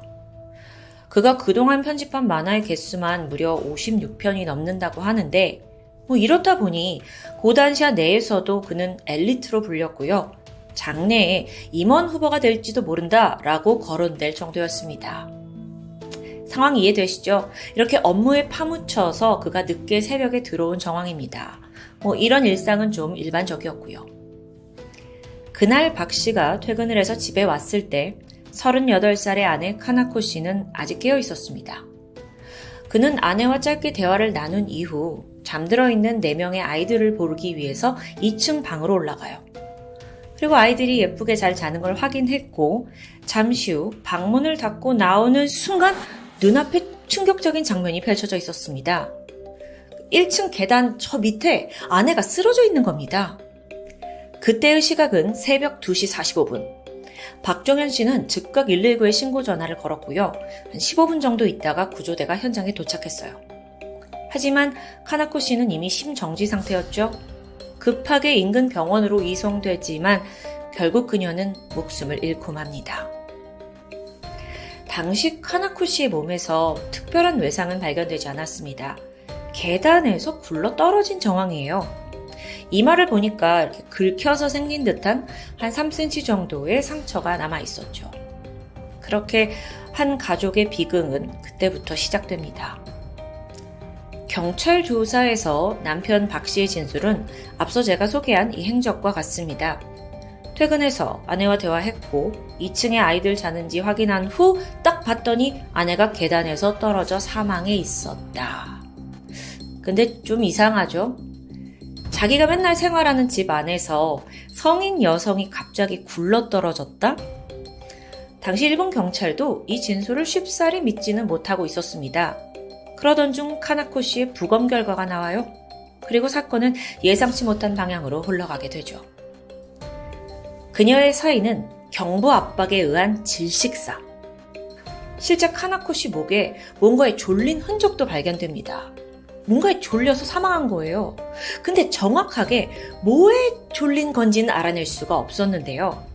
이게 타인의 손에 의해서 목이 졸린 걸 수도 있고, 혹은 스스로 부드러운 뭐 천 같은 거에 목을 메었을 가능성도 있습니다. 즉, 이게 단순 사고가 아니라 타살인지 자살인지가 쟁점이 되는 그런 사건으로 넘어가 버린 겁니다. 그리고 만약 타살이라면 집에 있던 유일한 사람, 바로 남편 박종현 씨의 가능성이 높아 보이죠. 여기에 더해서 수상한 점까지 나옵니다. 갑자기 박 씨가 아내의 부검 결과가 나온 후에 자기 진술을 바꾸는 거예요. 아, 아, 사실 아내가 계단에서 떨어진 게 아니라 계단 난간에 목을 매서 극단적인 선택을 했다는 거예요. 평소에도 워낙 심한 우울증을 앓고 있었는데 그게 원인인 것 같다고도 덧붙였죠. 아, 이거 왜 이제 와서 이렇다 보니 의심의 눈초리는 더 짙어질 수밖에 없습니다. 잠시 두 부부에 대해 좀 알아보면 박종현 씨와 카나코 씨는 2000년에 친구의 소개로 만났어요. 그리고 7년간의 열애 끝에 2007년 결혼에 골인했죠. 두 명의 자식을 낳았고 이때까지만 해도 가정에는 별 문제가 없었다는데요.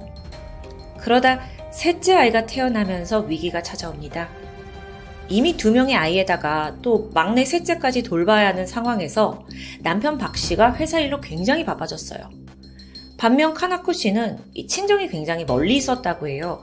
그러니까 뭐 친정 어머니나 아버지의 도움을 받을 수가 없고 결국 혼자서 이세 아이의 육아를 도맡게 된 거죠. 너무 힘들어 하던 그녀는 끝내 산후 우울증 판정까지 받게 됩니다. 그리고 그때부터 카나코 씨가 종종 감정을 조절하기 어려워하는 듯 했어요. 한 번은 아이의 숙제를 도와주다가 순간적인 화를 참지 못하고 이 프린트물을 던지기도 해요. 이게 참 엄마로서 보이지 말아야 할 행동이잖아요. 근데 이 사람이 평소에는 굉장히 온화하고 조용한 성격이거든요. 그래서 카나코 자신도 여기에 놀라게 되죠. 그녀는 이 일 이후에 큰 죄책감을 느끼면서 오히려 더 스트레스에 빠지게 됩니다. 그럴 때마다 남편은 아 괜찮다 괜찮다 하면서 아내를 다독였고 그러다 급기야 상담을 좀 받아보자 라고 권했지만 카나코 씨가 이걸 거부했다고 하는데요. 그렇게 점점 지쳐가던 그녀가 2016년 1월 하, 넷째 아이를 낳게 됩니다. 하, 상황은 정말 최악으로 치닫았어요. 또 안타깝게도 이 넷째 아이가 뇌성마비를 앓고 있었는데요. 엄마는 아이를 건강하게 하기 위해서 뭐 방방곡곡 명의를 찾아다녔고요. 또 밤마다 몇 시간씩 아이의 몸을 마사지 해줬고요. 그럼에도 불구하고 상태가 쉽사리 좋아지지 않습니다. 결국 병원에서는 이 아이가 앞으로 걷기는 힘들 것 같다라는 진단을 내리게 돼요. 엄마로서는 정말 뭐 하늘이 무너질 것 같은 상황이었겠죠. 한편 이 와중에 남편 박 씨는 또 편집 차장으로 승진을 합니다. 업무가 전보다 더 많아졌고요. 자연스럽게 집에 있는 시간은 줄어들게 되죠.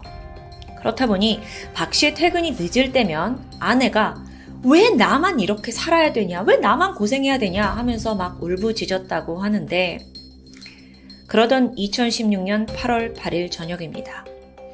카나코 씨는 넷째 아이의 건강검진을 위해 병원에 방문했어요. 당시 진료 기록부에는 카나코 씨가 내 아이, 내 넷째 아이가 아픈 게 나 때문인 것 같다 라고 자책한 내용이 기록되어 있습니다. 그리고 집에 돌아왔죠. 이때 그녀는 남편에게 15통의 문자를 계속 보내게 돼요.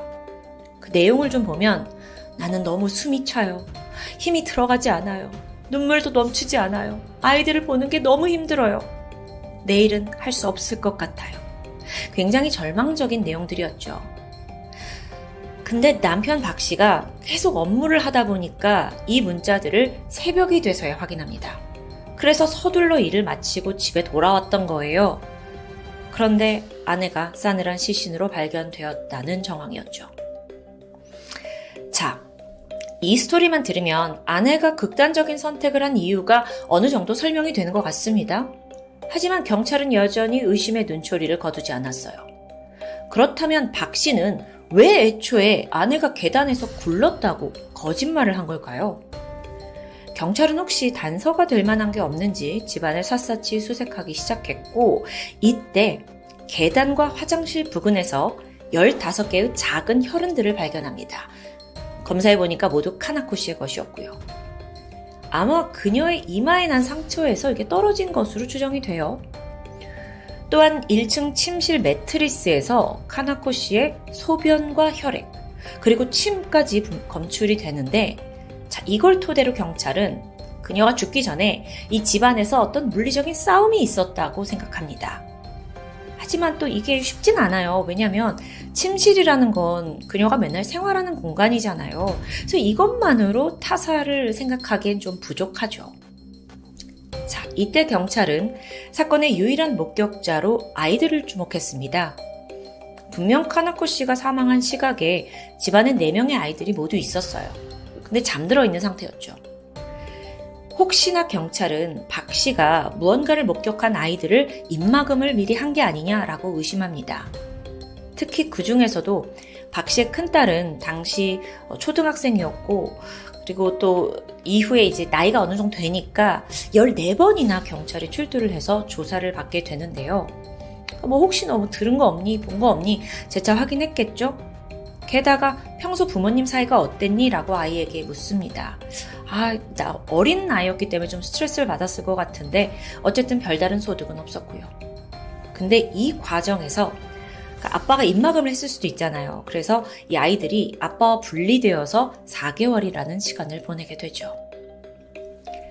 그러던 2017년 1월 사건 발생 5개월 만에 일본 경찰은 박종현 씨를 카나코시 살인 혐의로 긴급 체포합니다. 그 집안에서 찾아낸 15개의 혈흔들, 또 매트리스에서 나온 카나코 씨의 분비물, 혈액, 또 이마에 난 상처, 이거 세 가지가 경찰이 주장하는 주요 증거였어요. 하지만 과연 충분할까요? 박 씨는요, 한편으로 자기는 절대 아내를 죽이지 않았다고 주장하고 있습니다. 그러면서 팽팽한 재판이 시작돼요. 근데 이 재판 과정을 통해서 우리가 몰랐던 새로운 사실들이 속속 나오기 시작합니다. 박 씨가 재판에서 밝힌 그 사건 당일의 행적을 좀 보면 새벽 1시쯤 그는 아내가 이런 문자를 보냈다는 걸 확인했고 급히 집으로 돌아왔습니다. 그리고 이때 아내와 육아 문제를 두고 말다툼이 벌어졌어요. 근데 아내가 좀 흥분을 했는지 갑자기 부엌으로 가서 칼을 꺼내 들고는 특히나 당시 1층 안방에서 자고 있던 넷째 아이에게 돌진합니다. 이 아픈 이 아이를 죽이고 나도 죽을 거라면서 돌발 행동을 했던 겁니다. 물론 박 씨의 주장에 의하면요. 이때 박 씨는 아내를 막아서면서 몸싸움이 벌어졌어요. 그녀를 제압하기 위해 뒤에서 올라타서 머리를 껴안았대요. 근데 이게 조금 설명이 뒤에서 올라타서 머리를 껴안았다. 근데 박 씨는 내가 그 과정에서 결코 아내 목을 조른 적은 없다고 말합니다. 어쨌든 잠시 후 카나코 씨가 좀 흥분을 가라앉히자 박 씨는 아이들이 좀 불안해졌습니다. 그래서 아이를 안고 2층 방으로 피신했어요. 그리고 혹시나 또 엄마가 어떤 위협을 가할지 모르니까 일단 방문을 잠궈요. 그러자 카나코 씨가 2층으로 올라오더니 방문을 세게 내리치면서 문 열라고 막 소리쳤죠. 그리고 잠시 후에 밖에서 아무런 소리가 들리지 않습니다. 그래서 박 씨가 조심스럽게 문을 열었는데 계단 난간에서 자켓으로 목을 맨 카나코 씨 아내를 발견했다는 그의 주장. 박 씨가 급히 그녀를 끌어내려서 심폐소생술 시행했고 곧장 신고 전화를 걸었습니다.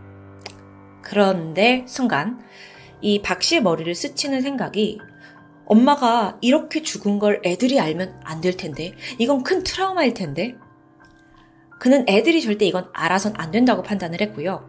그래서 일단 이제 15분 뒤에 온 119와 또 첫 경찰 조사에서 음, 아내가 사고로 죽은 것 같다라고 거짓말을 했다고 주장합니다. 아, 이렇게 들어보니까 박 씨 입장에서는 좀 이해가 되는 것 같기도 하고 그럴 수 있겠다 싶기도 해요. 하지만 검찰 측은 이 증언을 믿지 않았습니다. 오히려 거 봐라 사건 직전에 분명 부부싸움이 있지 않았냐 라는 점을 지적합니다. 그렇게 해서 검찰이 재구성한 사건의 전말. 그날 카나코 씨가 남편에게 육아를 왜 나 혼자만 하냐 하고 불만을 토로하면서 그를 몰아붙였습니다. 박 씨는 순간적인 분노를 느꼈죠. 두 사람은 1층 안방에서 몸싸움을 벌였고요. 그 끝에 결국 아내의 목을 졸라 살해하는데 이후에 남편이 이걸 사고사로 은폐하기 위해서 그녀를 그냥 계단에서 밀었다는 검찰의 주장입니다. 이에 대한 근거는 박 씨가 이전에 카나코 씨를 폭행한 적이 있다는 기록을 들었어요. 폭행? 물론 여기에 박 씨 측은 반발했죠. 그 폭행 기록이 있긴 한데 이게 3년 전에 카나코 씨가 뭐 가정지원센터에서 상담한 내용입니다. 그 기록에도 남편이 육아를 도와주지 않는다. 그리고 때때로 폭력을 행사한다라고 토로했는데 근데 이게 완벽하게 사실인지는 또 조금 헷갈려요. 알고 보면 박 씨는 지난 2012년 둘째 딸이 태어났을 때 육아휴직에 돌입했습니다. 그 직장 고단샤에서 또 일본이라는 이런 보수적인 단체에서 남성 직원으로서 거의 처음으로 사용한 육아휴직이었다고 해요. 또 그만큼 자기 나름대로 최선을 다해서 협조를 했고 아내의 주장과 달리 결코 폭행을 한 적이 없다는 게 박 씨의 입장이죠.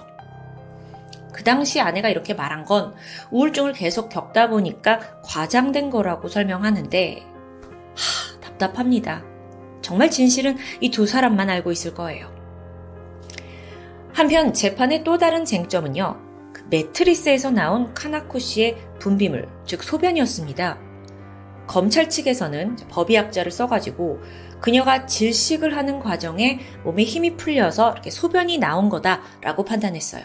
그렇게 생각한다면 이 매트리스가 그녀가 사망한 살해 현장이라고 볼 수 있는 거죠. 하지만 박 씨 변호사 측이 고용한 법의학자는 다른 가능성을 제시합니다. 박 씨가 흥분한 아내의 몸을 제압하는 과정에서 그녀가 잠시 실신 상태에 빠졌다가 이때 분비물이 나왔을 수도 있다는 주장. 음. 마지막 쟁점으로는요, 카나코 씨의 그 이마에 있던 상처, 그리고 15개의 혈흔입니다. 검찰 측은 이 흔적이 사건 은폐를 하기 위해 박 씨가 아내의 시신을 옮기는 과정에서 생겨난 거라고 판단했어요.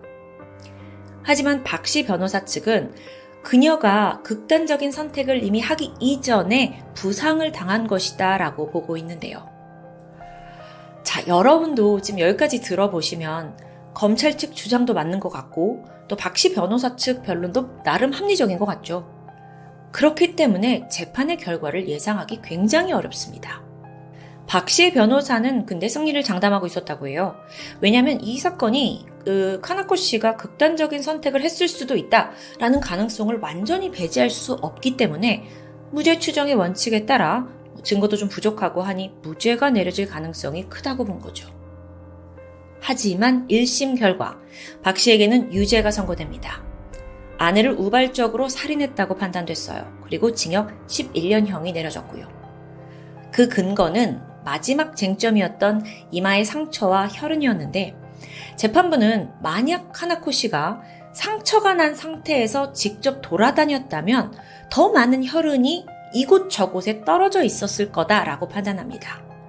즉, 검찰 측의 주장대로 살인이 벌어진 후에 시신을 옮기는 과정에서 이마에 난 그 상처에서 피가 여기 떨어졌다라고 보는 게 타당하다고 생각한 거죠. 그런데 여러분, 1심 판결 이후에 증거가 또 새롭게 나옵니다. 계단과 세면대 부근에서 13군데 혈흔이 추가로 발견된 거예요. 자, 그렇다면 1심을 완전히 뒤집을 수 있죠? 상처를 입고도 그녀가 혼자 돌아다녔다는 이야기잖아요. 그렇게 해서 항소심이 열렸는데 끝내 2심 또한 1심의 판결이 유지됩니다. 왜 그랬냐면 카나코 씨가 이마에서 이렇게 흐른 피를 닦아낸 흔적이 없다는 거예요. 그러니까 피가 이렇게 떨어져서 바닥에 여기저기 묻어 있지만 왜 그녀는 떨어지는 걸 이렇게 닦아낸 흔적이 없냐라는 거죠.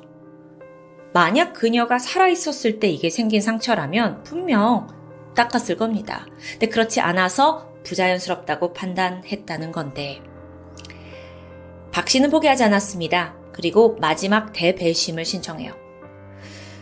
이때 정도가 되니까 많은 전문가들 역시 이마에 피를 좀 안 닦았다. 이 이유로 유죄가 선고된 건 좀 과하다. 합리적이지 않다라는 목소리가 더해졌고요. 또 여기에 박종현 씨의 지인들, 가족들, 자녀들, 심지어 카나쿠 씨의 아버지까지 그는 무고하다라는 걸 증명하면서 탄원서를 제출하게 되면서 분위기가 좀 바뀌게 돼요. 게다가 여기서 결정적으로 그 사건 현장에 있는 화장실 스위치에서 카나쿠 씨의 혈흔이 발견됩니다. 이게 무슨 의미냐고요?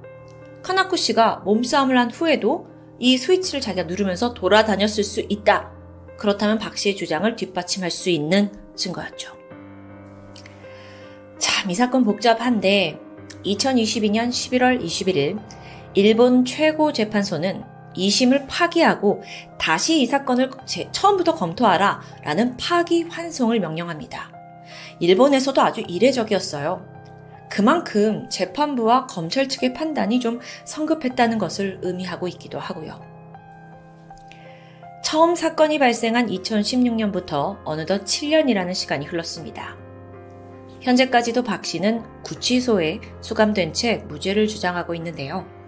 그는 특히 4명의 자녀들을 그리워하면서 아이들에게 매달 편지를 보낸다고 합니다. 박종현 씨는 정말 아내를 살해한 범인일까요? 아니면 너무도 무고하게 누명을 써서 아이들과 생리별을 하게 된 비련한 가장일까요? 고인이 된 아내 카나코 씨와 범인으로 몰린 남편 박종현 씨. 그 진실은 정말 두 사람만이 알고 있습니다. 사건의 진실이 명명백백 밝혀지길 바랄 뿐이겠죠. 지금까지 토요미스테리 디바제시카였습니다.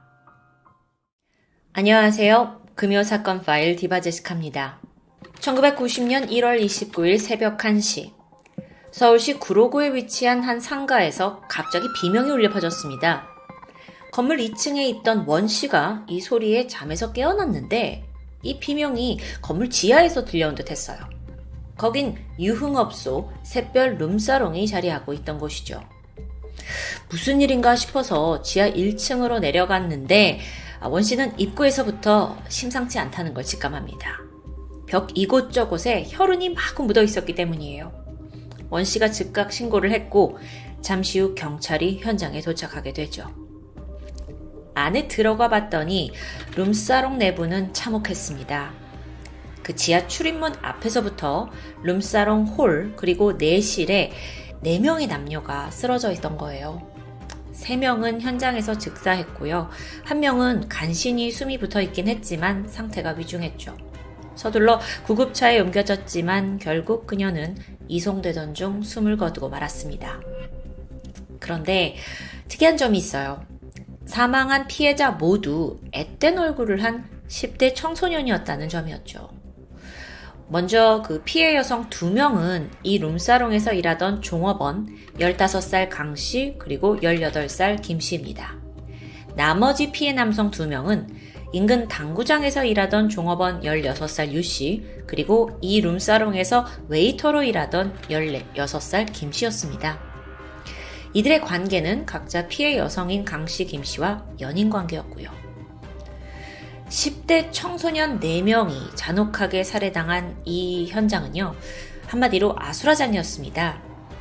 바닥에 피가 너무도 낭자해서 신발이 바닥에 붙어서 떨어지지 않았을 정도였다고 해요. 그런데 눈에 띄는 흔적이 있죠. 이 룸사롱 내부에서 출입구까지 벽면에 마구 찍혀 있던 피 묻은 손자국인데요. 확인 결과 이건 피해자들 것이었습니다. 즉, 이 룸사롱에서 칼에 찔린 후에 필사적으로 밖으로 도망치려고 했던 흔적이에요. 하지만 기억하시죠? 시신은 안에서 발견되었습니다. 그러니까 범인이 도망가려는 이들을 다시 가게 안으로 끌고 들어온 후에 살해한 것으로 추정돼요. 더 끔찍한 건 이 피해자들의 상태였는데 그냥 단순히 칼에 찔린 정도가 아니었습니다. 거의 살점이 다 떨어져 나가고 뼈대가 보일 정도로 공격당해 있었어요. 아니 10대 아이들에게 이렇게 잔혹한 살인을 저지를 만큼 무슨 원한이 있었던 걸까요? 살인 사건 이후 이 샛별 룸사롱의 사장과 경찰이 면담을 하던 중에 뜻밖의 이야기를 듣게 됩니다. 사장이 범인으로 짐작가는 사람이 있다면서 누군가를 지목해요. 그의 말에 따르면 사건이 벌어지기 불과 몇 시간 전인 밤 9시에 20대 초반 때는 청년 둘이 가게에 방문했다고 합니다. 둘 다 짧은 스포츠 머리를 하고 있었는데 자기들이 최근 교도소에서 막 출소를 한 거다라면서 이걸 또 자랑스럽게 털어놨죠. 두 사람 모두 호남 지방 사투리를 썼고요. 손님으로 왔던 이 두 청년은 그날 피해자였던 종업원 강 씨와 김 씨를 옆에 앉혀두고 술을 마시기 시작합니다. 시간이 좀 지나서 계산을 할 무렵이 되었는데 이들이 여성들에게 함께 2차를 가자고 요구했지만 종업원들이 거절해요. 그때부터 두 청년이 객기를 부렸고요. 온갖 행패를 보이기 시작합니다. 이걸 보다 못한 룸사롱 사장이 개입을 해서 이 청년들은 결국 가게에서 쫓겨나게 되죠. 바로 이때 두 사람은 크게 분노하면서 두고 보라며 이를 갈았다고 해요. 다소 위협적인 행동을 보이기도 했고요. 이렇게 목을 칼로 긋는 신용을 했다는데요. 사장은 사실 이걸 달스럽게 여기진 않았어요. 오랜 기간 유흥업소를 운영하면서 별별 사람 다 만나봤기 때문이에요. 20대 초반, 이 두 청년 또한 풋내기 양아치로 여겨졌습니다. 이후에 사장은 종업원들한테 일찍 퇴근해라 라고 당부한 후에 먼저 가게를 떠나게 되죠. 시간이 흘러 자정이 지난 새벽 12시 30분입니다. 마침 사장이 가게를 좀 확인할 겸 룸사롱에 전화를 걸었는데 아무도 받지 않았어요. 아까 그 일도 있고 불길한 느낌이 들어서 이내 평소 안면이 있던 옆 건물 당구장 알바생 유 씨에게 확인 좀 해달라고 요청했던 겁니다. 여러분, 유 씨 또한 종업원 3명과 함께 현장에서 주검으로 발견되었죠. 막 확인차 갔다가 공격을 당한 것으로 보여요. 자, 지금까지의 행적으로 봤을 때 그 몇 시간 전 룸사롱에 왔었다는 바로 그 두 청년이 가장 유력한 용의자로 보입니다. 경찰은 이 증언을 바탕으로 수사를 진행했어요. 특히나 두 명이 다 호남 지역 사투리를 썼다는 점에 주목해서 조사를 하던 중 어? 마침 이 사건 3주 전쯤에 전라남도 광주에 있는 한 술집에서도 유사한 범죄가 있었음을 파악합니다. 두 청년이 술집에서 여성 종업원을 살해했고 이로 인해 전국에 지명 수배령이 내려져 있던 상태예요. 이 사건의 용의자는 24살의 조경수와 22살의 김태화였죠. 경찰이 이 수배 전단을 입수해서 샛별 룸사롱 사장에게 보여주는데요. 그가 즉각 오, 이 사람들 맞아요! 행패 부렸던 청년들이 맞다고 진술합니다. 조경수와 김태화. 행적을 조사해 보니까 이들은 사건 직전까지 서울에 있는 가리봉동에 머물렀습니다. 여기가 샛별 룸사롱과 불과 1km 남짓한 가까운 거리예요. 즉, 충분히 용의자로 가능성이 있다는 거죠. 그래서 서둘러 경찰이 이들이 머무는 곳을 찾았는데 행적을 이미 감춘 상황이었습니다. 안타깝게도 그 이후부터 사실 한동안 수사에 진척은 없었어요. 뭐 워낙 안정적인 거주지에 사는 사람들이 아니라서 어디로 갔는지 추적하기가 너무 어려웠던 거죠. 그런데 그 사이에 이 2인조는요, 계속해서 더 대담한 범행을 이어갑니다. 2월 1일, 두 사람은 서울 종로구에 있는 한 미용실에서 270만원어치의 금품을 갈취했어요. 이후 서울에서만 19번, 경기도 일대에서 18번에 걸쳐 미용실을 상대로 강도 행각을 계속 저질렀습니다. 추정컨대 도주 자금을 벌기 위해서 이러는 것 같아요. 물론 이 과정에서 피해자들 그리고 목격자들의 신고가 계속 들어오긴 했는데요. 경찰은 번번이 체포에 실패를 했고 이쯤 되니까 경찰이 이거 제대로 수사하는 거 맞냐? 이렇게 비판의 목소리도 커졌습니다. 실제로도 당시 경찰은 이 둘의 미용실 연쇄 강도 사건을 상부에 제대로 보고하지 않았다는 게 드러나면서 책임자들이 다수 해직되는 일이 발생했고요. 자, 그러던 2월 14일입니다. 이게 장난 전화였는지 모르겠지만 경찰에 제가 조경수입니다. 라고 하는 의문의 남성이 전화를 걸어왔어요. 그러면서 자수를 하겠다 뭐 이런 의사를 밝혔지만 실제로는 모습을 드러내지 않았거든요. 하, 이런 식으로 이게 만약 제3자가 장난질을 한 거면 진짜 수사에 크게 방해되는 거예요. 근데 정말 조경수가 맞다면 경찰 입장에선 조경수에게 농락을 당한 것으로 보이죠. 어쨌든 경찰도 이런 어수선한 상황 속에서 포기하지 않고 끈질기게 수사를 이어갑니다.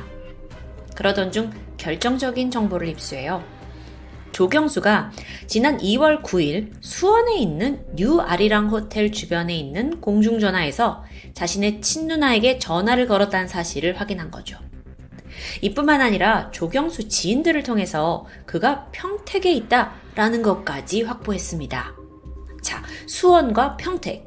경찰은 서울에서 경기도 일대까지 수사 범위를 넓혔고 그들이 은신처로 어디를 삼았을까 샅샅이 조사하기 시작했어요. 자, 여기서 그 샛별 룸사롱 살인사건 당시의 조경수와 김태환은 가리봉동에 있는 어떤 다세대 주택에서 생활하고 있었다고 합니다. 여기가 일명 벌집촌이라고 불렸는데요. 극빈층의 사람들 또는 신원이 좀 불확실한 사람들이 모여 살던 곳이라고 해요. 다시 생각해보면 지명 수배자들에겐 정말 최고의 은신처겠죠.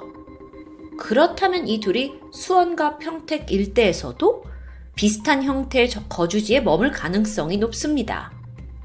이 경찰의 촉은 정확했어요. 마침 수원시 세류동에서 가장 가능성이 높아 보이는 이 셋방 밀집 구역이 있다는 걸 발견해요.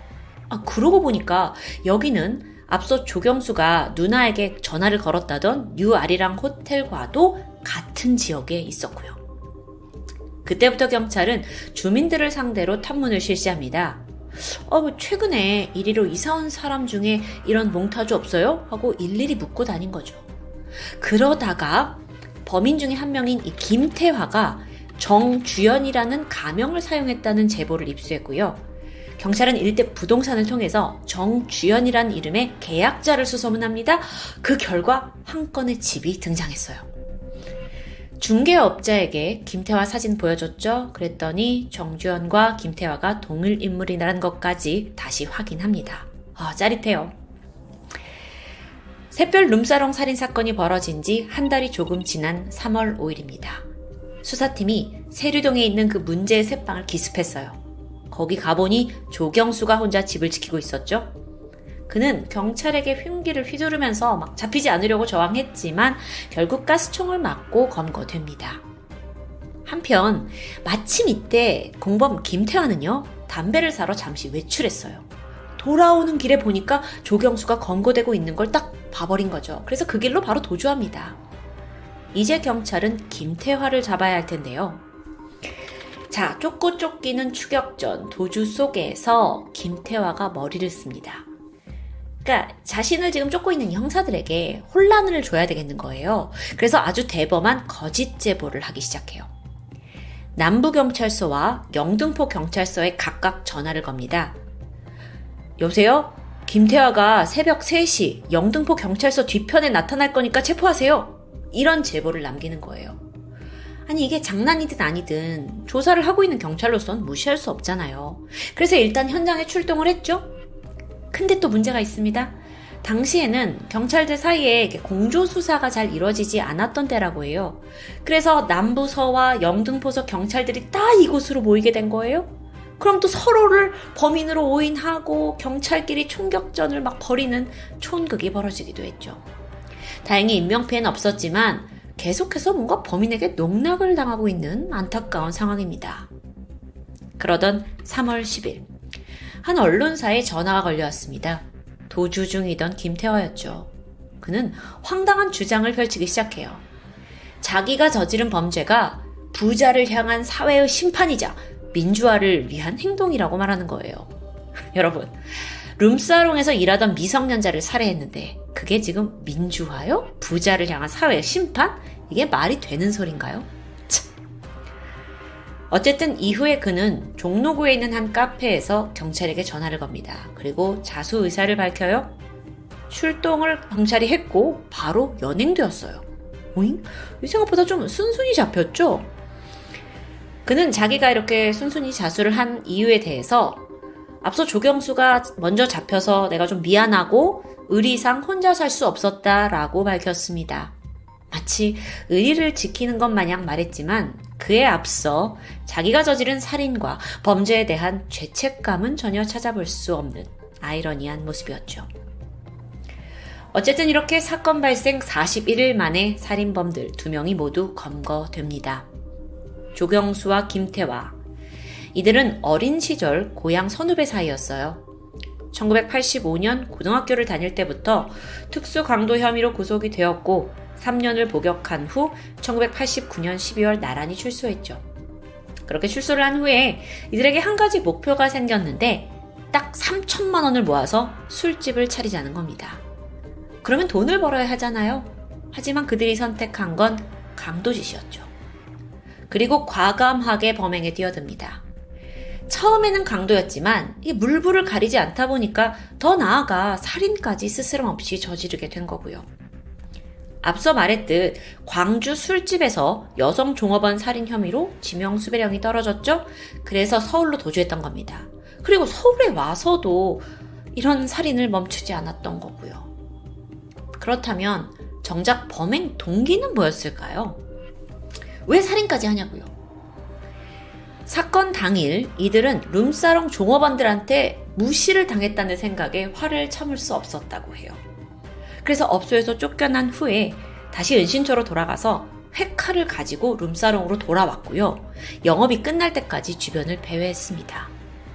새벽 1시쯤 이 영업을 끝낸 룸사롱에 종업원 강씨, 김씨, 그리고 그들의 남자친구까지 총 4명이 모여서 술을 마시고 있었는데 그러다 벌컥 가게 문이 열렸고 조경수와 김태화가 칼을 들고 등장합니다.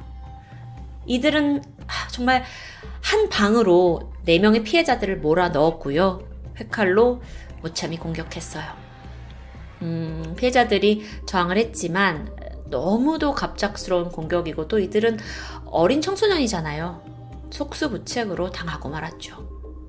재판대에 선 두 공범은 1심과 2심에서 모두 사형 선고를 받습니다. 근데 두 사람이 뭐라고 하냐면 아, 범행 당시에 우리가 술에 취해 있었지 않냐. 심신미약을 주장하는 거예요. 또 한 명은 아, 나는 자수를 했으니까 가명을 해달라 라는 요구도 있었고요. 받아들여지지 않았습니다. 광주에서부터 서울까지 총 5명을 살해하고 37건에 달하는 특수 강도 행각을 벌인 조경수와 김태환은 사형이 확정됩니다. 그리고 1991년 12월 형이 집행되면서 형장의 이슬로 사라지게 되죠. 샛별 룸사롱 살인사건. 뒤돌아보면 범인이 잡히기까지 많은 거짓 제보가 수사를 방해했고요. 또 동시에 연쇄적인 범행이 뭐 정신없이 휘몰아쳤습니다. 그래서 지금껏 경찰에게 굉장히 곤혹스러웠던 사건 중 하나로 꼽히고 있다고 해요. 더구나 피해자가 모두 10대 청소년이라는 점은 이 사건을 좀 더 안타깝게 다가오게 하는데요. 아니, 애초에 유흥업소에 10대가 고용되면 안 되는 거잖아요. 그리고 그걸 안 된다고 막는 것도 어른의 역할이고요. 지금으로부터 30년도 더 전에 발생한 사건입니다. 하지만 과연 현재의 청소년들은 이런 위험으로부터 안전한지 의문이 들어요. 지난 2023년 2월 10대 청소년에게 접객과 성매매를 시킨 유흥업자가 실형을 선고받는 일이 있었죠. 최근에는 10대 제자를 유흥업소로 데려간 학원장이 구속되기도 했습니다. 세월이 흘렀지만 지금까지도 미성년자에 대한 사회보호는 여전히 좀 미숙한 편인데요. 개인적인 바람이 있다면 이 금요 사건 파일이 단순히 과거의 사건을 소개하는 것에 끝나지 않길 바랍니다. 그 비극을 되풀이하지 않기 위해서 과거 사건들이 우리에게 주고 있는 메시지를 꼭 기억하고 싶습니다. 지금까지 금요사건 파일 디바제식합니다. 안녕하세요. 토요미스테리 디바제식합니다. 응급구조사. 이 직업은 응급 상황에 처한 환자를 적절히 대처할 수 있는 의료적 지식을 가진 사람들을 말합니다. 환자의 구조부터 이송, 응급처치까지 목숨이 오가는 시점에서 아주 중요한 역할을 하고 있죠. 오늘 토미는 이와 관련된 폴란드 우츠에서 발생한 사건입니다. 우츠. 우리에겐 낯선 곳이긴 하지만 폴란드 내에선 인구수 3위를 자랑하는 대도시예요. 참고로 이곳은 동유럽의 영화 산업의 거점인데 그래서 폴란드의 할리우드라고 부르기도 하죠. 그런데 이 우츠에서 할리우드에서조차 보기 힘든 한 끔찍한 사건이 발생했습니다. 2002년 어느 일요일 늦은 밤 우찌에 살고 있던 중년 여성 A씨가 갑자기 배를 움켜쥐더니 곧이어 온몸에 식은땀이 맺힐 정도로 괴로워합니다. 남편이 곧장 여보 여보 하면서 폴란드 119인 999를 호출하려고 했죠. 그런데 이때 아픈 A씨가 외쳤습니다.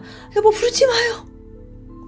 고통에 힘들어하면서도 절대 구급차를 부르지 않겠다고 고집을 부리는데 게다가 이때 남편 또한 그래 안 부르는 게 좋겠지?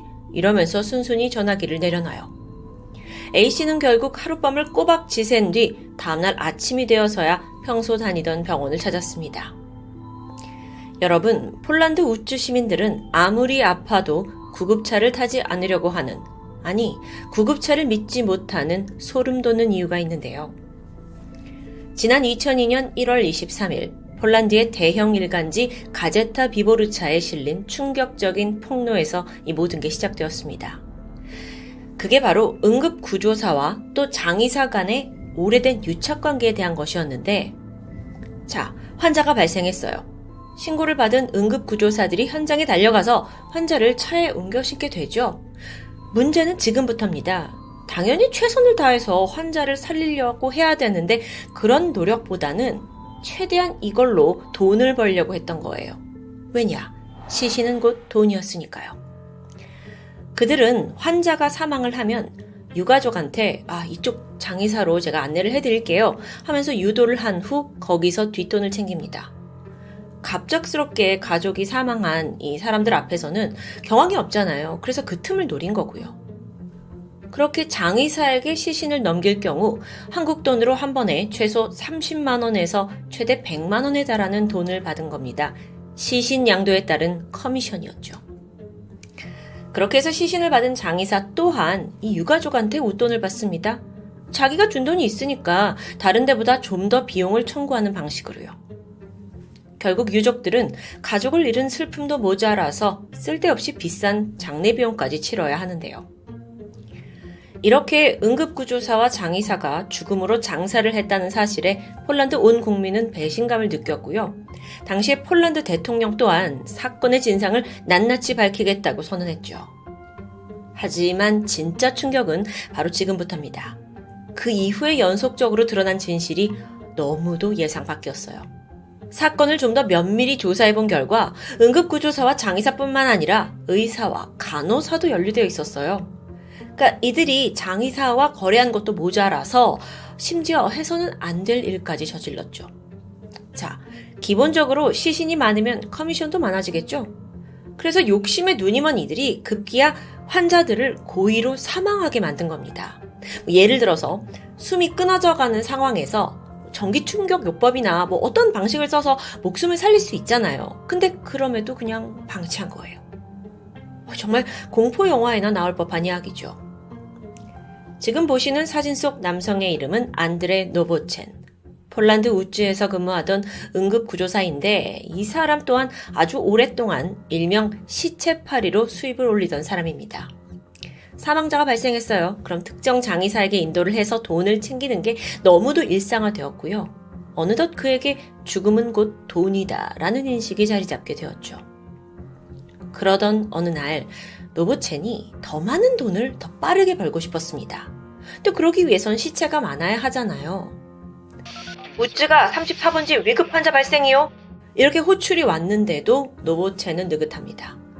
일부러 더 늦게 출동해서 환자가 죽음에 가까워질 가능성을 높이게 만드는 거예요.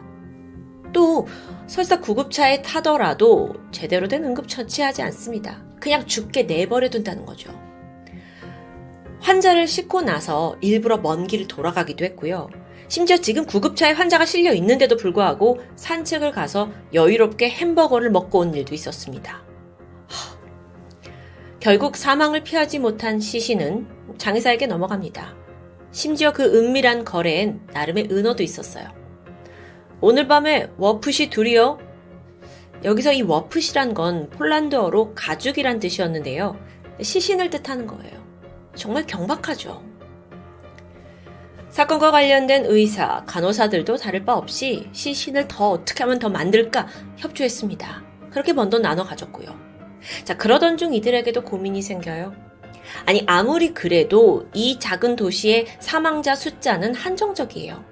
뭐 자연재해나 큰 참사가 벌어진 게 아닌 이상 사망자는 뭐 꾸준하진 않으니까요. 또 환자를 그냥 방치해 놓는 방식으로는 죽음까지 너무 오랜 시간이 걸린다는 게 영 거슬리기 시작했습니다. 그래서 더 대범해지기 시작해요. 단순히 그냥 죽기만을 기다리기보다는 직접적인 방법을 쓴 건데요. 이들은 구급차에 파블론이라는 약물을 다량으로 쌓아놓게 됩니다. 환자가 이송되는 동안 몰래 이들에게 파블론이란 약을 주입하기 시작했죠. 파블론. 이건 대표적인 근육 이완제인데요. 주로 전신 마취를 할 때 쓰이는데 어떻게 쓰이냐면 여러분 전신 마취를 하면 우리 몸은 자가 호흡이 불가능해져요. 그래서 보통 기도에다가 이 튜브로 된 관을 삽입해서 인공적으로 숨을 쉴 수 있게 하죠. 근데 기도를 그냥 벌리기가 어렵잖아요. 그래서 이때 근육 이완제를 쓰는 겁니다. 문제가 있어요. 이 근육 이완제를 과하게 사용할 경우 사람은 호흡 저하 또는 심박수 상승, 심각하게는 아예 무호흡증이 올 수도 있습니다. 그러니까 정말 죽음을 부르는 약인 파블론인 건데 당연히 병원에서 관리도 엄격해요. 병원 수술실에는 금고에 보관이 되어 있고요. 의사의 지시 없이는 함부로 사용할 수 없는 약물이죠. 실제로 조금 더 알아보니까 이 파블론이 사형을 집행할 때 또는 안락사에 사용되기도 합니다. 그러니까 무호흡증이 일어나니까 이에 대한 부작용을 활용한 거예요. 잠깐 미국에서 사형수에게 쓰는 방법을 설명드리면 먼저 의식 상실을 유발하는 약물, 그리고 심정지를 유발하는 약, 그리고 파블론 이 세 가지를 함께 주입해요. 이럴 경우 죄수가 약이 주입되고 나서 사망하는 데까지 10분 정도가 걸립니다. 그렇게 길지 않은 시간이죠. 보통 사용을 집행할 때 이 세 가지 약물을 필수적으로 쓴다고 해요. 만약에 1번 그 의식 상실 약물이 없을 경우에 사형수는 숨을 못 쉬는 고통을 고스란히 느끼면서 죽는 거예요. 그래서 그걸 못 느끼게 하기 위해서 쓰는 거고요. 또 심정지 유발약을 만약에 안 쓸 경우에는 몸이 최대한 버티려고 하는 게 있어서 또 사망까지 시간이 오래 걸립니다. 다시 폴란드 구급차 살인 사건 방식을 좀 살펴보면 이들이 환자를 죽이기 위해 사용한 약물은 파블론 하나였습니다. 아, 환자분 너무 힘드시죠? 저희가 진통제 놔드릴게요. 이러면서 파블론을 주사했는데 잠시 후 환자들은 근육이 이완되면서 숨을 쉴 수 없는 고통을 느껴요. 그런데 의식은 말짱하죠? 그 의식이 말짱한 상황에서 심장은 또 멈추지 않으니까 그걸 다 느끼면서 몸부림쳤고 천천히 죽음을 맞이하는 겁니다. 너무 끔찍한 방식이에요. 그리고 한편 범인들은 이런 고통을 당하는 환자들을 그냥 물끄러미 바라보고 있었고요. 꼭 이렇게까지 해야 했냐 싶은데 이렇게 해야만 호흡 정지 판정을 받을 수가 있대요. 그래서 그걸 돌연사로 포장하기도 쉬워지거든요. 그러니까 죽는 환자 보면서 아, 너 죽으면 바로 돈이다 이런 생각했던 거죠. 소름 돋게도 이런 범죄는요, 무려 1988년부터 2002년까지 14년 가까이 자행되었습니다. 나중에는 더 많은 시신들을 만들기 위해서 그냥 길거리에 있는 노인, 노숙자, 응급차에 실어서 파블론 주사했다는 사실도 드러났어요. 너무도 조직적이고 치밀한 연쇄 살인이었죠. 사실 자기들은 범인이 아니라고 외칠 수 있어도 이게 14년 동안 응급차 안에서 수많은 살인이 벌어진 겁니다. 그런데 더 황당한 건 이런 사실이 드러난 후였어요. 정작 범인들은 혐의를 강력히 부인하는 겁니다. 파블론을 공급했잖아요. 근데 그 공급한 의사들도 아, 그 구조사가 그런 거지. 나는 몰랐다. 라면서 꼬리 자르는 거예요. 그저 의료 과실을 숨기려는 줄 알고 나는 그냥 협조했을 뿐이다. 라는 변명. 하지만 파블론요. 이게 수술실의 금고에 있는 약입니다. 그게 구급차에서 발견된 상황이에요. 10년 넘게요. 공범 관계라고 볼 수밖에 없는 상황인 거죠. 아직 무서운 이야기는 남아 있습니다. 이럼에도 불구하고 당시 많은 용의자들은 별다른 처벌 없이 풀려났습니다. 약 800여 명이 조사를 받았거든요. 근데 대부분 풀려났고 그중 40여 명만이 유력한 용의자로 거론됐을 뿐이에요.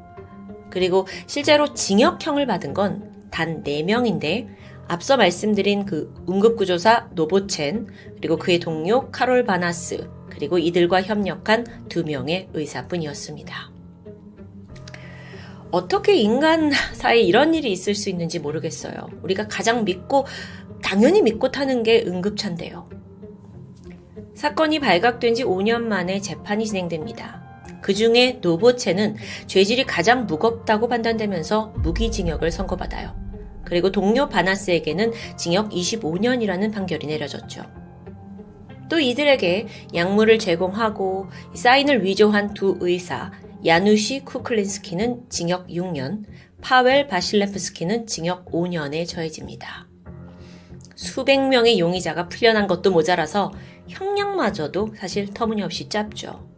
당연히 어, 여기에 우리도 분노하는데 폴란드 국민들은 어땠겠어요? 분노했습니다.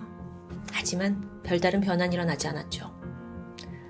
범죄가 계속 이어졌다면 언젠가 나 자신이 또는 내 가족이나 사랑하는 사람이 구급차에서 죽임을 당했을지 모릅니다.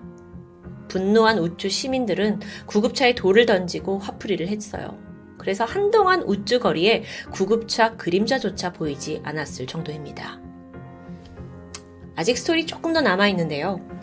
이 주범격인 노보첸, 이 사람이 감옥에 들어가서도 죄를 반성하지 않는 태도를 보였다고 해요. 오히려 동료 수감자들한테 자랑스럽게 자신의 구조차 살해 경험담을 늘어놨는데요. 그러면서 적어도 50명은 내 손으로 죽였다고 자랑했었죠. 노보첸도 이 정도인데 겨우 5, 6년의 징역을 살다 온 의사들은 어땠을까요? 아, 사건 참 충격적입니다. 그런데 제대로 된 처벌이 없었다는 것도 납득이 되지 않아요. 사건 이후 폴란드 보건당국이 내놓은 범행 동기는 또 한 번 폴란드를 뒤집었는데, 아, 이게 왜 이렇게 이런 일이 벌어졌냐? 아, 그건 우리 폴란드가 다른 나라에 비해 의료인들의 소득이 너무 적기 때문이라는 주장입니다. 아시겠지만 전 세계적으로 의사들은 뭐 꽤 고소득자들이잖아요. 근데 우리 폴란드에서는 지금 적게 받고 있다는 거예요. 물론 누구나 돈의 유혹에 흔들릴 수는 있습니다. 그런데 그 방법이 살인이 될 수는 없죠. 오히려 범인들을 감싸는 보건 당국의 입장은 국민들의 화를 부추길 뿐이었습니다. 사건이 발각되고 20년이 지난 지금 폴란드의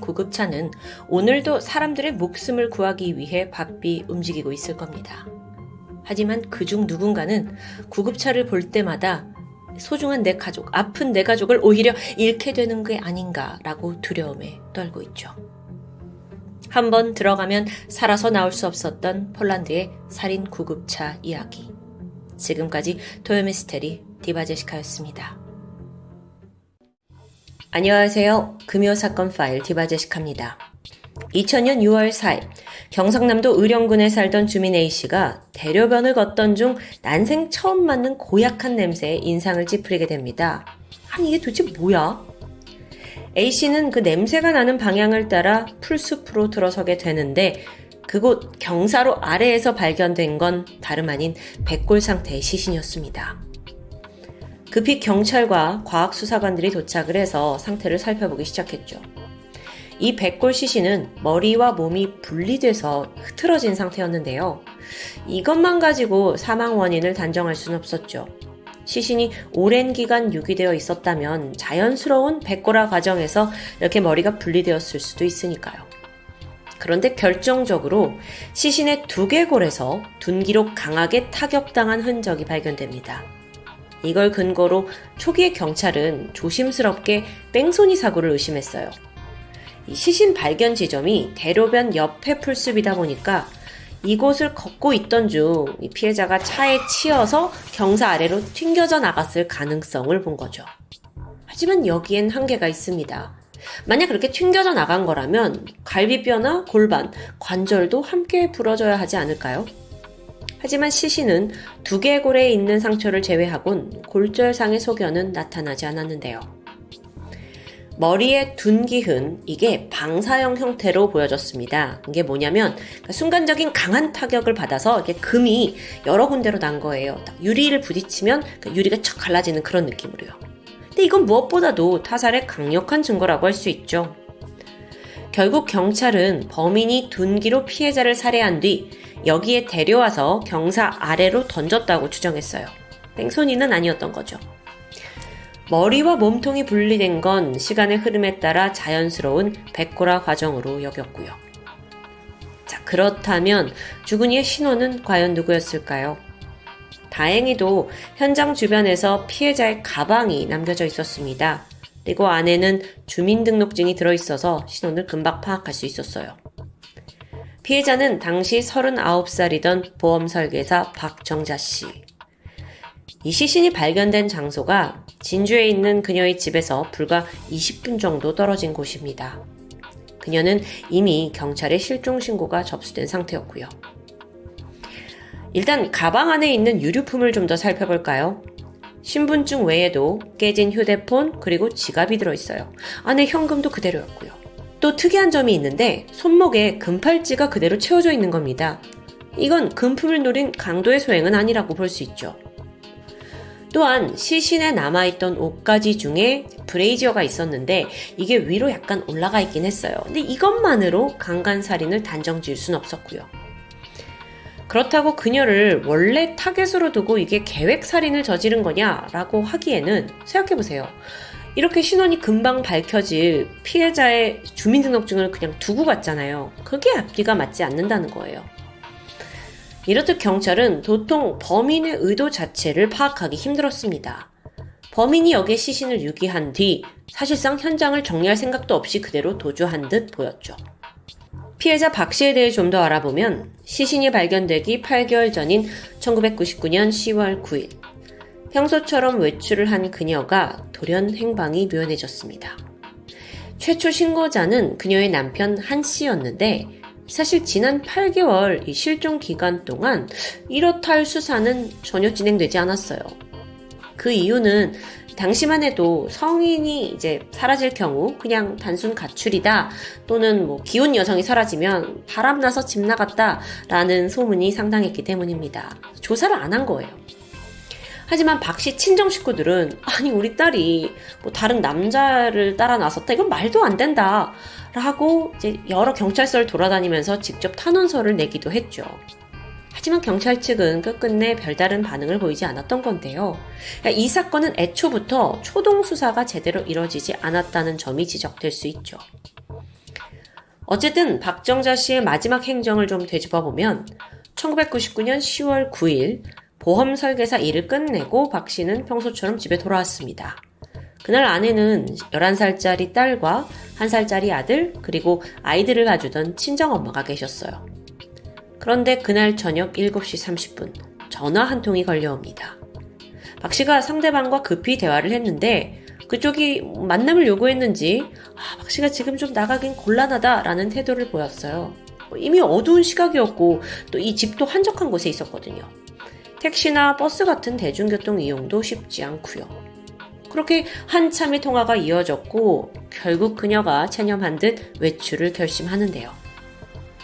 당시 같이 있던 친정엄마의 기억에 따르면 박 씨가 전화 마지막에 네네 애들 아빠 사무실에서 만나요 라는 말을 했다고 합니다. 자, 여기서 남편 한 씨는 집에서 5분 거리에 있는 자신의 사무실을 운영하고 있었어요. 그리고 그쯤에는 아예 거기서 생활을 하고 있었고요. 집을 나선 아내 박 씨는 밤이 깊어지도록 결국 돌아오지 않았어요. 걱정하던 딸이 밤 9시 반쯤 엄마 휴대폰으로 전화를 걸었지만 응답도 없었고요. 그러다 새벽 2시 집으로 한 통의 전화가 걸려옵니다. 여보세요? 딸이 받았는데 상대는 아무런 말 없이 4초 후에 전화는 그냥 끊어지고 말아요. 다음 날 엄마가 지난밤 돌아오지 않았다는 걸 딸이 아빠에게 가서 말하면서 실종신고가 접수되었습니다. 하지만 앞서 말했다시피 적극적인 수사는 없었고요. 끝내 8개월이 지난 시점에서 박 씨가 싸늘한 시신으로 발견된 겁니다. 그제서야 이게 강력 사건으로 전환되면서 살인 사건에 대한 수사가 진행되었죠. 우선 남편 한 씨는요, 화물 기사들에게 일감을 소개하는 인력 사무소를 운영하고 있었고, 아내 박 씨는 그 기사들을 상대로 보험 영업을 해왔습니다. 남편의 사무실은 집에서 아주 가까워요. 그래서 만약 아내가 정말 외출을 해서 그 사무실에서 볼일을 보고만 들어왔다면 실종될 리가 없는 상황입니다. 너무 가까우니까요. 5분 거리예요. 그런데 문제는 이 사무실이나 도로 가는 길에 CCTV가 전혀 없어요. 그리고 또 여기가 워낙 한적한 시골인지라 목격자 확보도 쉽지 않았고요. 황급히 전화를 받고 나간 박 씨. 도대체 누구를 만나려 한 걸까요? 아니, 근데 생각해보세요. 그거 통화기로 뽑으면 쉽게 나오는 거 아닌가요? 지금이야 그렇죠. 근데 사건이 벌어진 1999년에는 발신자 추적 서비스 자체가 없었습니다. 게다가 통신사에서 기록을 저장해 두는 기간이 최대 3개월이에요. 근데 박 씨는 8개월 후에 시신으로 발견됐잖아요. 그래서 시기를 놓치게 된 거죠.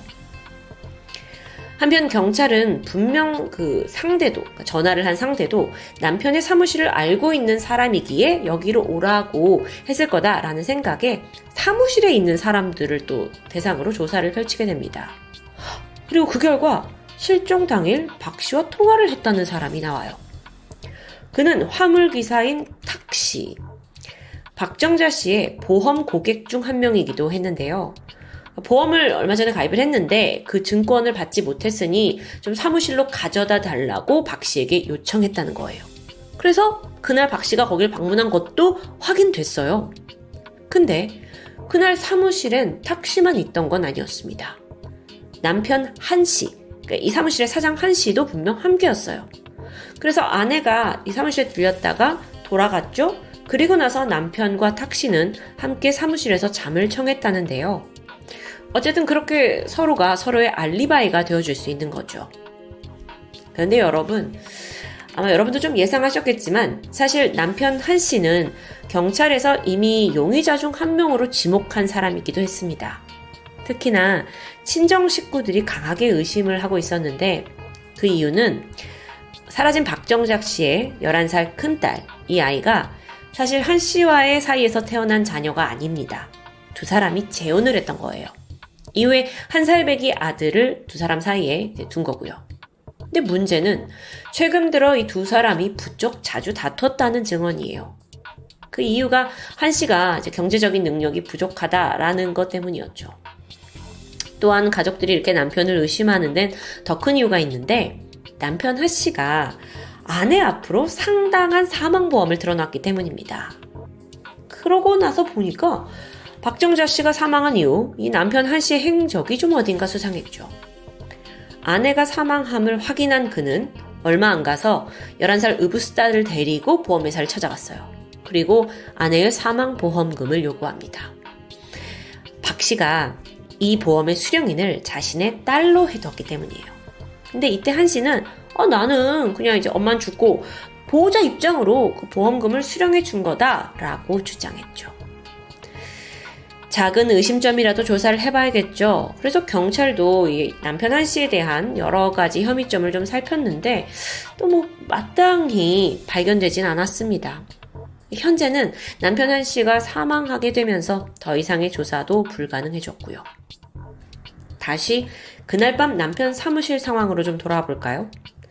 박 씨를 만났던 탁 씨, 그 보험 증권 받으려고 했던 탁 씨, 탁 씨가 경찰에게 이런 증언을 했습니다. 박 씨가요, 그날 저 말고도 다른 사람을 만나러 가는 차림새였어요. 에? 박정자 씨가 만날 사람이 또 있었다고요? 여기에서 결정적인 증거가 나오죠. 알고 보니까 그날 걸려온 전화가 한 통이 아니라 두 통이었다는 점입니다. 그 마지막 전화는 화물기사 탁시가 범증권 가져다 달라라는 부탁이었어요. 근데 문제는 바로 이전에 누군가가 또 통화를 했다는 거죠. 집에 있던 딸의 기억에 따르면 첫 번째 전화가 걸려온 건 저녁 7시 10분쯤이었습니다. 이때 상대방은 박 씨에게 시내로 나올 걸 요구한 것 같아요. 하지만 그녀는 아유 애 목욕도 시켜야 돼요 하면서 재차 거절하게 되는데요. 그러다가 결국 외출 채비를 한 거고요. 좀 더 자세히 그날 박 씨의 행적을 추측해 보자면, 자, 시내로 나오라니 전화 받았고, 나갈 준비를 하고 있었는데, 마침 또 탁시 전화를 받은 겁니다. 그래서 그녀는, 아, 가는 길에 남편 사무실에 들러서 증권을 건네줬고, 그리고 나서 이후 시내로 향했다고 볼 수 있겠죠. 그런데 여기서 한 가지 짚고 넘어갈 게 있어요. 시신이 발견된 현장에서 가방이 있었죠? 근데 한 가지 없는 게 있습니다. 바로 신발이에요. 그렇다면 범행 자체가 신발을 벗고 들어가는 실내에서 이뤄졌을 가능성도 있지 않을까요? 그곳에서 박 씨가 사망했고 범인은 시신을 싣고 차로 이동한 뒤에 대로변 수풀에서 유기한 건 아닐까. 자, 여기까지 추리가 나왔는데 이대로라면 범인은 이근방의 지리를 아주 잘 알고 분명 박정자 씨와도 어느 정도 안면이 있는 사람인 게 틀림없습니다. 사망한 박 씨, 그녀는 큰 키에 훤칠한 외모, 또 시원시원한 성격의 소유자였다고 해요. 그 때문에 사무실을 들락거리는 화물 기사들에게 인기가 많았습니다.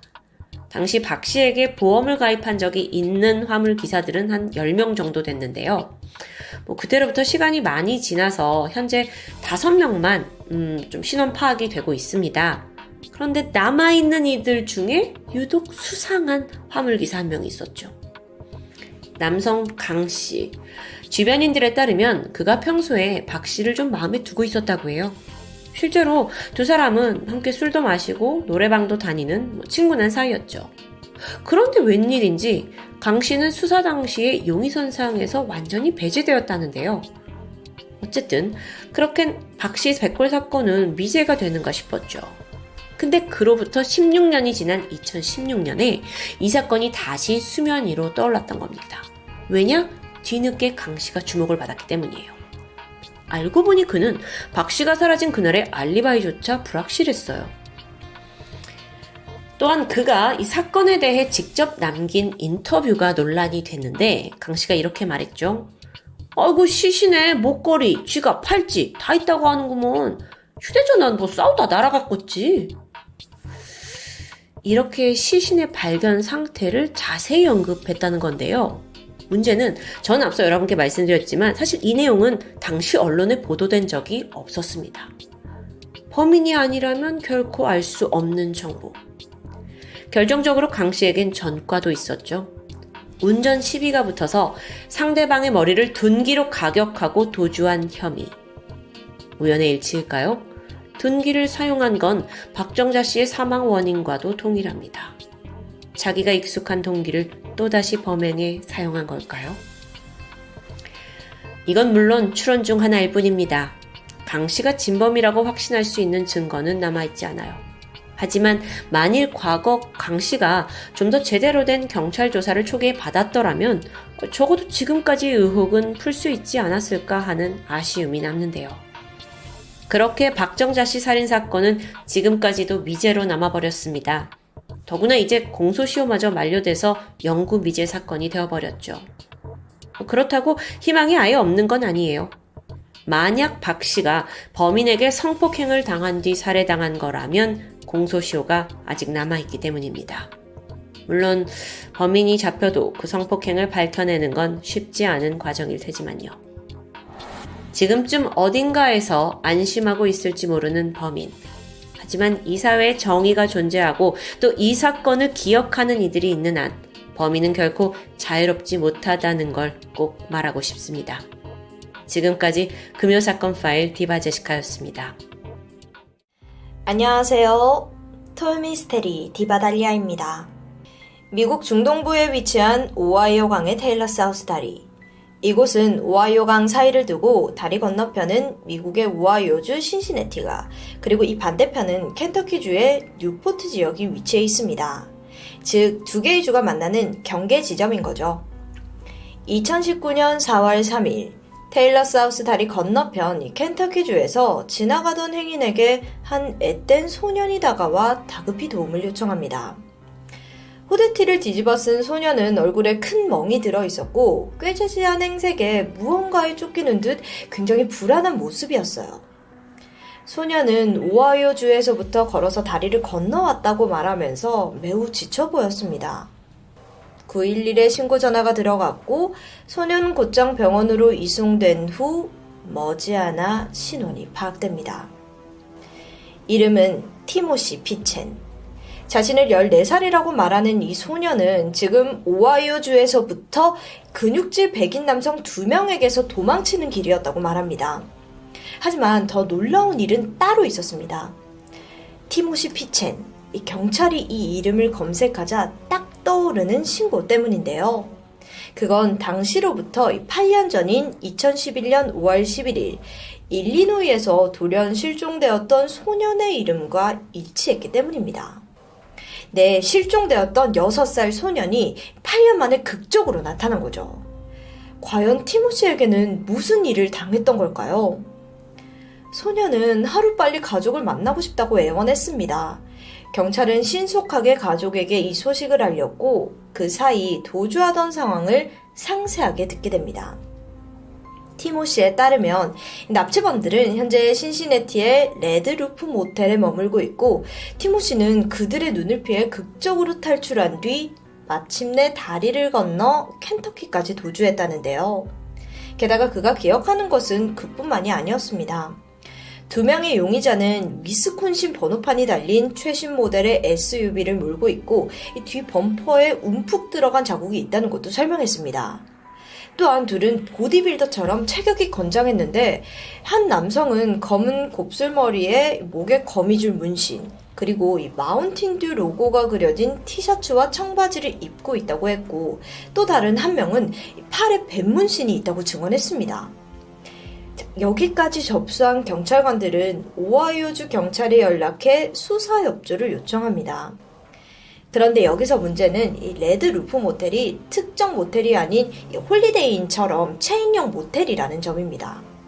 티모시는 모텔의 정확한 위치까지는 기억하지 못했습니다. 그래서 경찰은 관할 지역의 레드 루프 모텔을 싹 다 뒤져야 했고 안타깝게도 용의자들의 흔적은 찾을 수 없었습니다. 꽤 자세한 차량 정보와 인적 사항을 가지고 있었는데도 말이죠. 혹시 티모시가 지역을 착각할 수도 있잖아요. 그래서 오하이오주는 물론 다리 건너 켄터키주 지역까지도 검문을 확대했지만 결국 용의자를 검거하는 데는 실패합니다.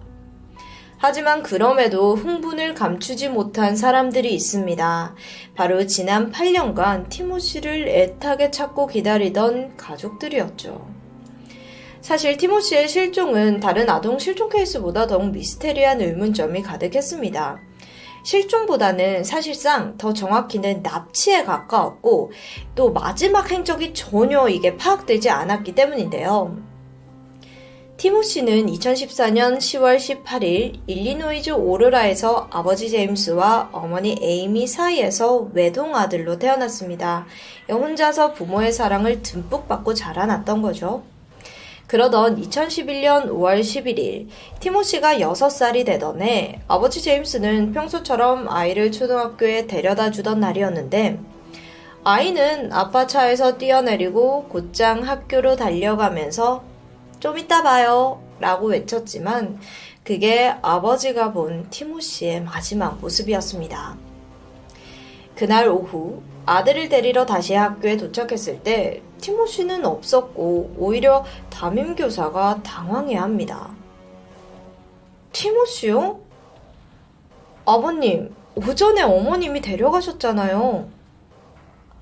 보니까 티모시가 등교한 지 얼마 지나지 않은 오전 8시 10분에서 15분 사이 티모시 엄마 에이미가 학교에 도착했고 그녀는 아이와 여행을 가야 한다며 티모시를 조퇴시켰다는 거예요.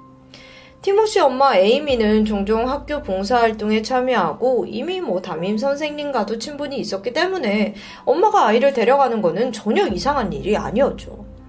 그걸 왜 아빠는 모르고 있었던 걸까요? 어쨌든 그날 엄마 에이미는 아들을 차에 태우고 학교에서 약 40분 거리에 있는 브루필드 동물원으로 향했습니다. 그곳에서 오전 내내 즐거운 시간을 보낸 후 오후 3시쯤 이 동물원에서 1시간 정도 떨어진 도시 외곽의 키라임 코브 리조트에 체크인을 합니다. 이곳은 워터파크로도 유명한 곳이었습니다. 아이와 즐거운 시간을 뭐 보내려고 했던 거죠. 근데 이러는 내내 남편에게 연락을 안 한 거예요. 한편 제임스는 이 아들도 사라지고 또 아내와 연락이 닿지 않자 둘의 행방을 다급하게 쫓던 중 결국 경찰에 실종 신고를 접수합니다. 자, 다시 모자의 행적을 좀 살펴보면요. 그로부터 하루가 지난 5월 12일 에이미와 티모시는 학교로부터 약 300마일 떨어진 칼라아리 리조트로 향했습니다. 이곳 또한 워터파크로 유명한 곳이었죠. 그 사이 둘은 휴게소에 들려서 음료를 사 먹고 또 편의점에서 옷과 장난감, 뭐 공예품 키트를 사기도 했습니다. 남편과 상의 없이 훌쩍 떠난 여행이라는 것을 제외하고는 뭐 겉으로 보기에 그저 평범한 모자 여행인 것처럼 느껴졌죠. 그로부터 또 하루가 지난 5월 13일 칼라리 리조트 CCTV에 두 사람이 체크아웃 하는 모습이 포착되어 있습니다. 티모시는 엄마의 손을 꼭 잡고 있었고 에이미는 아이가 빠뜨린 물건을 없는지 배낭을 확인하는 모습이었습니다. 그리고 이것이 이 둘이 함께 찍힌 마지막 장면입니다. 그날 오후 1시 30분, 에이미는 자신의 어머니 그리고 남편의 남동생에게 차례로 전화를 걸어서 이렇게 말합니다. 티모시랑 같이 있어요. 여행하고 안전하게 집으로 돌아갈 테니까 걱정하지 마세요. 마침 이 통화를 하는 와중에 전화기 너머로 티모시가 배고프다고 칭얼거리는 소리도 함께 들려왔습니다. 예, 뭐 아들이 잘 있는 거죠. 뒤늦게 소식을 들은 제임스는 왜 아내가 자신에게 전화를 하지 않았는지 좀 당황스러웠지만 일단 둘의 안전을 확인하고는 뭐 안심하게 되는데요. 그런데 그날 오후 8시 일리노이 북쪽에 위치한 록포드의 작은 식료품점에서 에이미가 혼자 장을 보는 모습이 가게 CCTV에 포착됩니다. 이게 혼자였어요. 그리고 바로 다음 날인 5월 14일 낮 12시 30분쯤 같은 지역인 록포드의 한 모텔방 안에서 에이미가 홀로 발견됩니다. 그녀는 충격적이게도 스스로 목숨을 끊은 상태였습니다. 싸늘한 주검 옆에는 자필 메모가 남겨져 있었는데요. 티모시는 안전해 믿을 만한 사람에게 맡겼어. 하지만 아무도 그를 찾지 못할 거야. 이게 무슨 아, 말도 안 되는 상황이에요. 그야말로 엄마가 아이를 납치한 거죠. 그리고 자신은 극단적인 선택을 한 거고요. 도대체 애는 누구한테 맡겼던 걸까요? 머지않아 이 미스테리한 비밀을 풀만한 단서들이 쏙쏙 등장합니다. 티모시의 외할머니, 그러니까 이 사망한 에이미의 어머니의 말에 따르면 에이미가 수년간 우울증에 시달렸다고 증언했습니다. 그녀는 남편과의 결혼 생활을 유지하는데 어려움을 좀 겪었었고, 이 둘이 사실 법적으로만 부부일 뿐이지 사실상 별거 상태였다고 말합니다. 그럼에도 그녀가 이혼을 하지 못하는 이유는 단 한 가지. 이혼으로 인해서 이 티모시의 양육권을 빼앗기는 게 너무도 두려웠던 겁니다. 그렇다면 티모시는 도대체 어디로 간 거죠? 이 수색팀이 티모시를 찾기 위해 에이미의 전화 신호가 마지막으로 잡힌 곳을 중심으로 이 수색 작업을 펼쳤지만 그 어떠한 단서도 찾아내지 못했습니다. 한편 모텔 주차장에 세워져 있던 에이미 소유의 SUV에서 티모시의 혈흔이 소량 검출됩니다. 에이미는 분명 그를 안전한 곳에 맡겼다고 했지만 이 만에 하나 최악의 상황을 고려하지 않을 수는 없습니다. 하지만 다행히도 이건 평소 코피를 자주 흘리던 티모시가 오래전에 흘린 코피로 판명되었습니다. 남편 제임스를 포함한 남은 가족들 또한 아무리 그래도 에이미가 티모시를 결코 해치지 않을 것이라고 말합니다. 왜냐면은 그녀는 아이를 너무도 정말 사랑했고 숨지기 몇 시간 전까지만 해도 아이에게 뭐 장난감과 옷을 산 것이 확인되었기 때문이죠. 하지만 엄마가 아이를 어디에 숨긴 건지 그건 끝내 밝혀지지 않았습니다. 그렇게 속절없이 시간이 흘렀고 광범위한 수색에도 불구하고 결국 사건은 장기 미제 사건으로 전환되면서 희망을 잃어가고 있었습니다. 사실 티모시의 실종은 수년 동안 미 전역에 관심을 끌었고 유명 범죄 프로그램에서도 이 사건을 비중 있게 다뤘는데요. 가족들은 수차례 인터뷰에 응하면서 티모시를 향한 그리움을 내비쳤습니다. 아버지인 제임스는 ABC 뉴스 인터뷰를 통해서 아들이 어딘가 살아있을 것이라는 강한 믿음을 표현했습니다. 그렇게 8년이 지나 마침내 티모시가 발견되었다는 소식에 가족들은 떨리는 마음을 감출 수가 없었겠죠. 그런데 8년 만에 꼬마에서 청소년이 된 아들은 얼굴만 알아보기에는 어려움이 있었습니다. 그래서 더 정확히는 이 신원을 파악하기 위해 DNA 검사를 하게 되는데 자신이 티모시라고 말하는 이 소년이 발견되고 하루가 지난 시점 드디어 FBI를 통해 DNA 검사 결과가 나왔습니다. 그런데 충격적이게도 그는 티모시가 아니었습니다. 게다가 더 놀라운 사실이 있었는데 그는 14살의 소년이 아닌 무려 23살의 브라이언 마이클 린이라는 청년으로 밝혀졌습니다. 아니 어떻게 이 23살의 청년이 자신이 14살의 소년이라고 속일 수 있었는지도 정말 당황스러운데요. 여기엔 또 한 번의 반전이 있었죠. 브라이언 마이클린이 신원을 제대로 조사해보니까 그는 강도 혐의로 14개월간 교도소에 복역을 마치고 석방된 지 한 달도 채 지나지 않은 전과자였습니다. 그뿐만이 아니라 뭐 무단 침입, 기물 파손, 절도, 위조화폐 유통까지 뭐 온갖 화려한 범죄 전력을 가지고 있었고요. 말 그대로 사기꾼 그 자체인 거예요. 그러면 브라이언은 왜 티모시 행세를 한 거냐? 그가 경찰 조사를 통해 진술한 내용에 따르면 그가 교도소에서 막 석방되었을 때 우연히 TV 프로그램에서 티모시 실종 사건을 다루는 범죄 프로그램을 보게 됩니다. 당시 애타게 티모시를 찾고 기다리던 가족들에게 크게 감명을 받았고 이때부터 자신이 티모시가 되어서 그들의 가족 구성원이 되고 싶다는 강한 충동에 휩싸였다는 설명. 전문가들은 브라이언이 뭐 정신적인 문제를 가지고 있을 확률이 높다고 분석했습니다. 그러고 보니 브라이언은 이미 2015년과 16년에도 교통단속에서 자신의 신원을 말하는 대신에 친동생의 이름을 댄 죄로 유죄 판결을 받은 전력이 있습니다. 그러니까 습관적으로 타인을 가장하는 일종의 뭐 허언증을 지니고 있었던 거죠. 처음 경찰에게 진술한 두 명의 근육질 남성에게서 쫓겼다는 진술이나 뭐 또 거미줄 문신의 로고 티셔츠, SUV의 움푹 파인 자국, 레드루프 모텔 뭐 이게 다 싹 다 꾸며낸 새빨간 거짓말이라는 게 드러났습니다. 이러면 누가 가장 고통스러울까요? 잠시나마 아들을 찾았다는 희망에 부풀어 있던 티모시의 가족들은 또다시 절망에 빠질 수밖에 없었습니다. 하지만 그들의 행동은 정말 놀라웠죠. 브라이언에게 선처를 베풀어 줄 것을 경찰에게 요청했던 겁니다. 그 이유가 뭐냐고요? 브라이언이 티모시 행세를 한 덕분에 8년이나 지난 티모시의 실종 사건이 다시 한번 화제가 되었고 또 사람들의 관심이 집중되었기 때문입니다. 오히려 이걸 기회로 진짜 티모시 행방에 대한 단서들을 얻을지도 모른다고 생각했기 때문이죠. 참 착한 가족들이에요. 이렇게 가족들의 선처 덕분에 최대 징역 8년형에 처해질 뻔했던 브라이언은 현재 징역 2년형을 선고받고 복역 중입니다. 그리고 티모시의 가족들은 실종 12년이 지난 지금도 아이를 애타게 기다리고 있습니다. 아이의 아빠 제임스 그리고 가족들은 여전히 엄마의 유서에 적혀 있는 대로 티모시가 믿을 만한 사람과 안전하게 지내고 있을 것이라는 이 희망의 끈을 놓지 않고 있습니다. 잘못된 모정으로 인해 한 가족에게 불어닥친 끔찍한 비극. 엄마가 납치해간 아들. 과연 그는 어디에 있을까요? 지금까지 토요미스테리 디바달리아였습니다. 안녕하세요. 토요미스테리 디바 메이입니다. 얼마 전에 기가 막힌 해외 토픽 사건 하나가 있었어.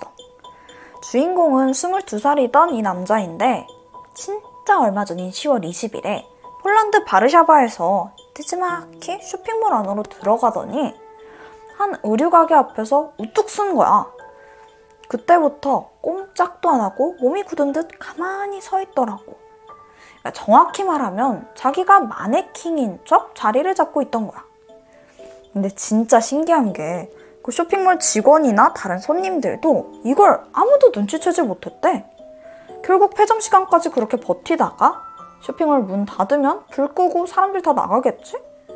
그때가 되더니 그 남자가 마네킹에서 탁 깨어나서 가게를 막 돌아다니면서 보석을 훔친 거야. 이게 근데 가능한가? 근데 더 황당한 게 있다? 이번이 처음이 아니었대. 상습적으로 다른 몰에서도 이렇게 폐점할 때까지 기다리다가 문을 닫으면 이것저것 훔쳐왔다고 해. 그러면서 반쯤 열린 셔터 아래로 이렇게 기어가는 모습이 포착되기도 했었었고. 진짜 세상에 아주 별별 사람이 다 있지? 아니, 무슨 도둑질 하겠다고 마네킹인 척 한 것도 웃긴데, 그러니까 주변 사람들도 그냥 그러려니 하고 넘어간 것도 좀 이상해. 어쨌든 오늘 스토리의 주제는 마네킹이야. 여기 또 다른 마네킹이 있어. 멕시코 북부 치아와주에 평범한 웨딩샵이 하나 있는데 여긴 항상 관광객들로 붐빈다고 해. 아니 무슨 웨딩샵에 관광객이 볼 일이 있나 싶지? 그 이유는 바로 의문의 마네킹 때문이야.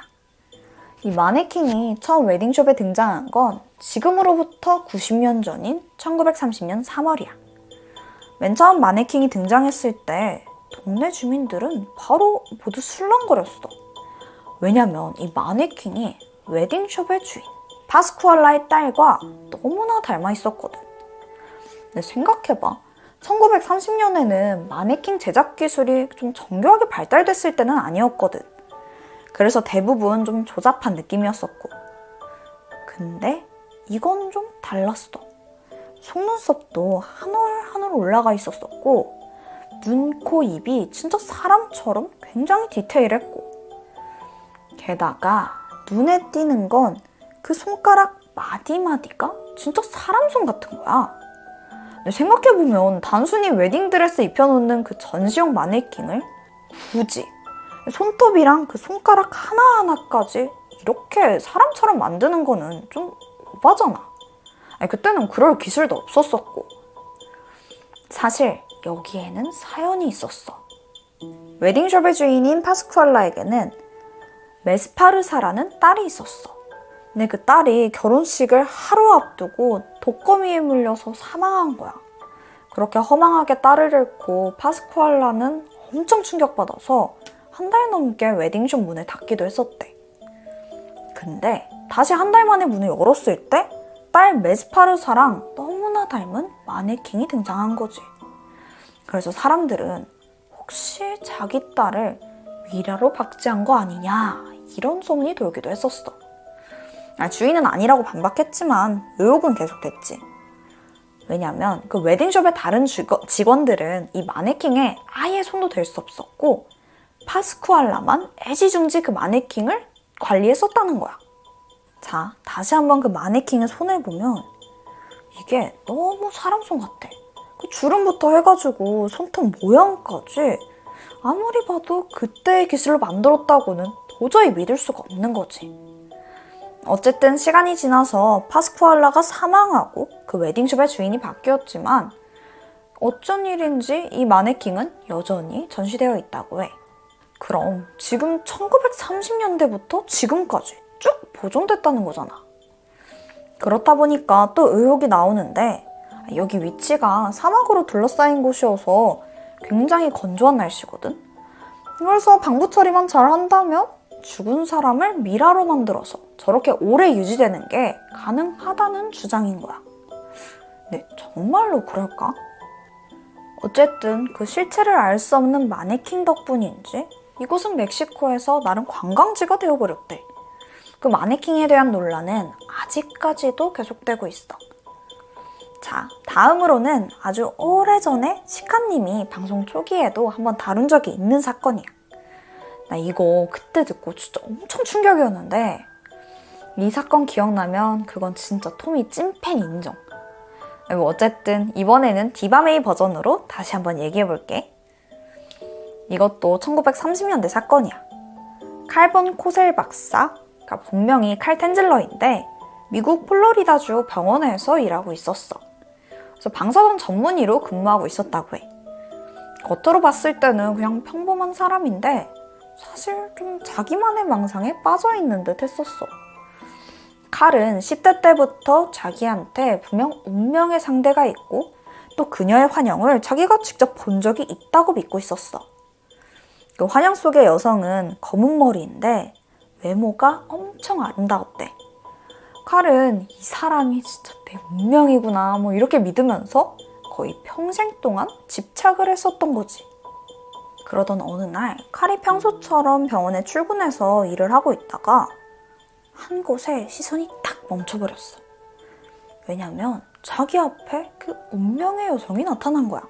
그녀는 당시 22살이던 마리아 엘레나 요스였어. 이제 엘레나라고 부를게.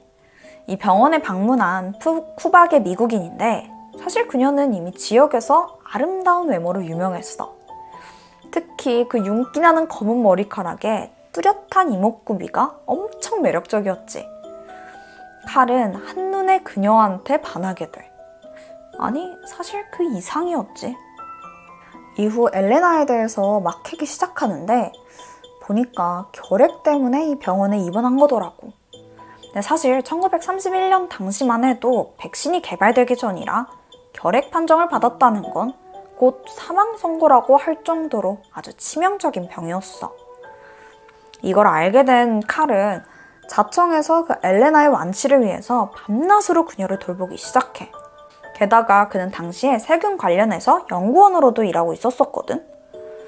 운명의 그녀를 살리기 위해서 아주 치료제 연구에 미친 듯이 매달린 거야.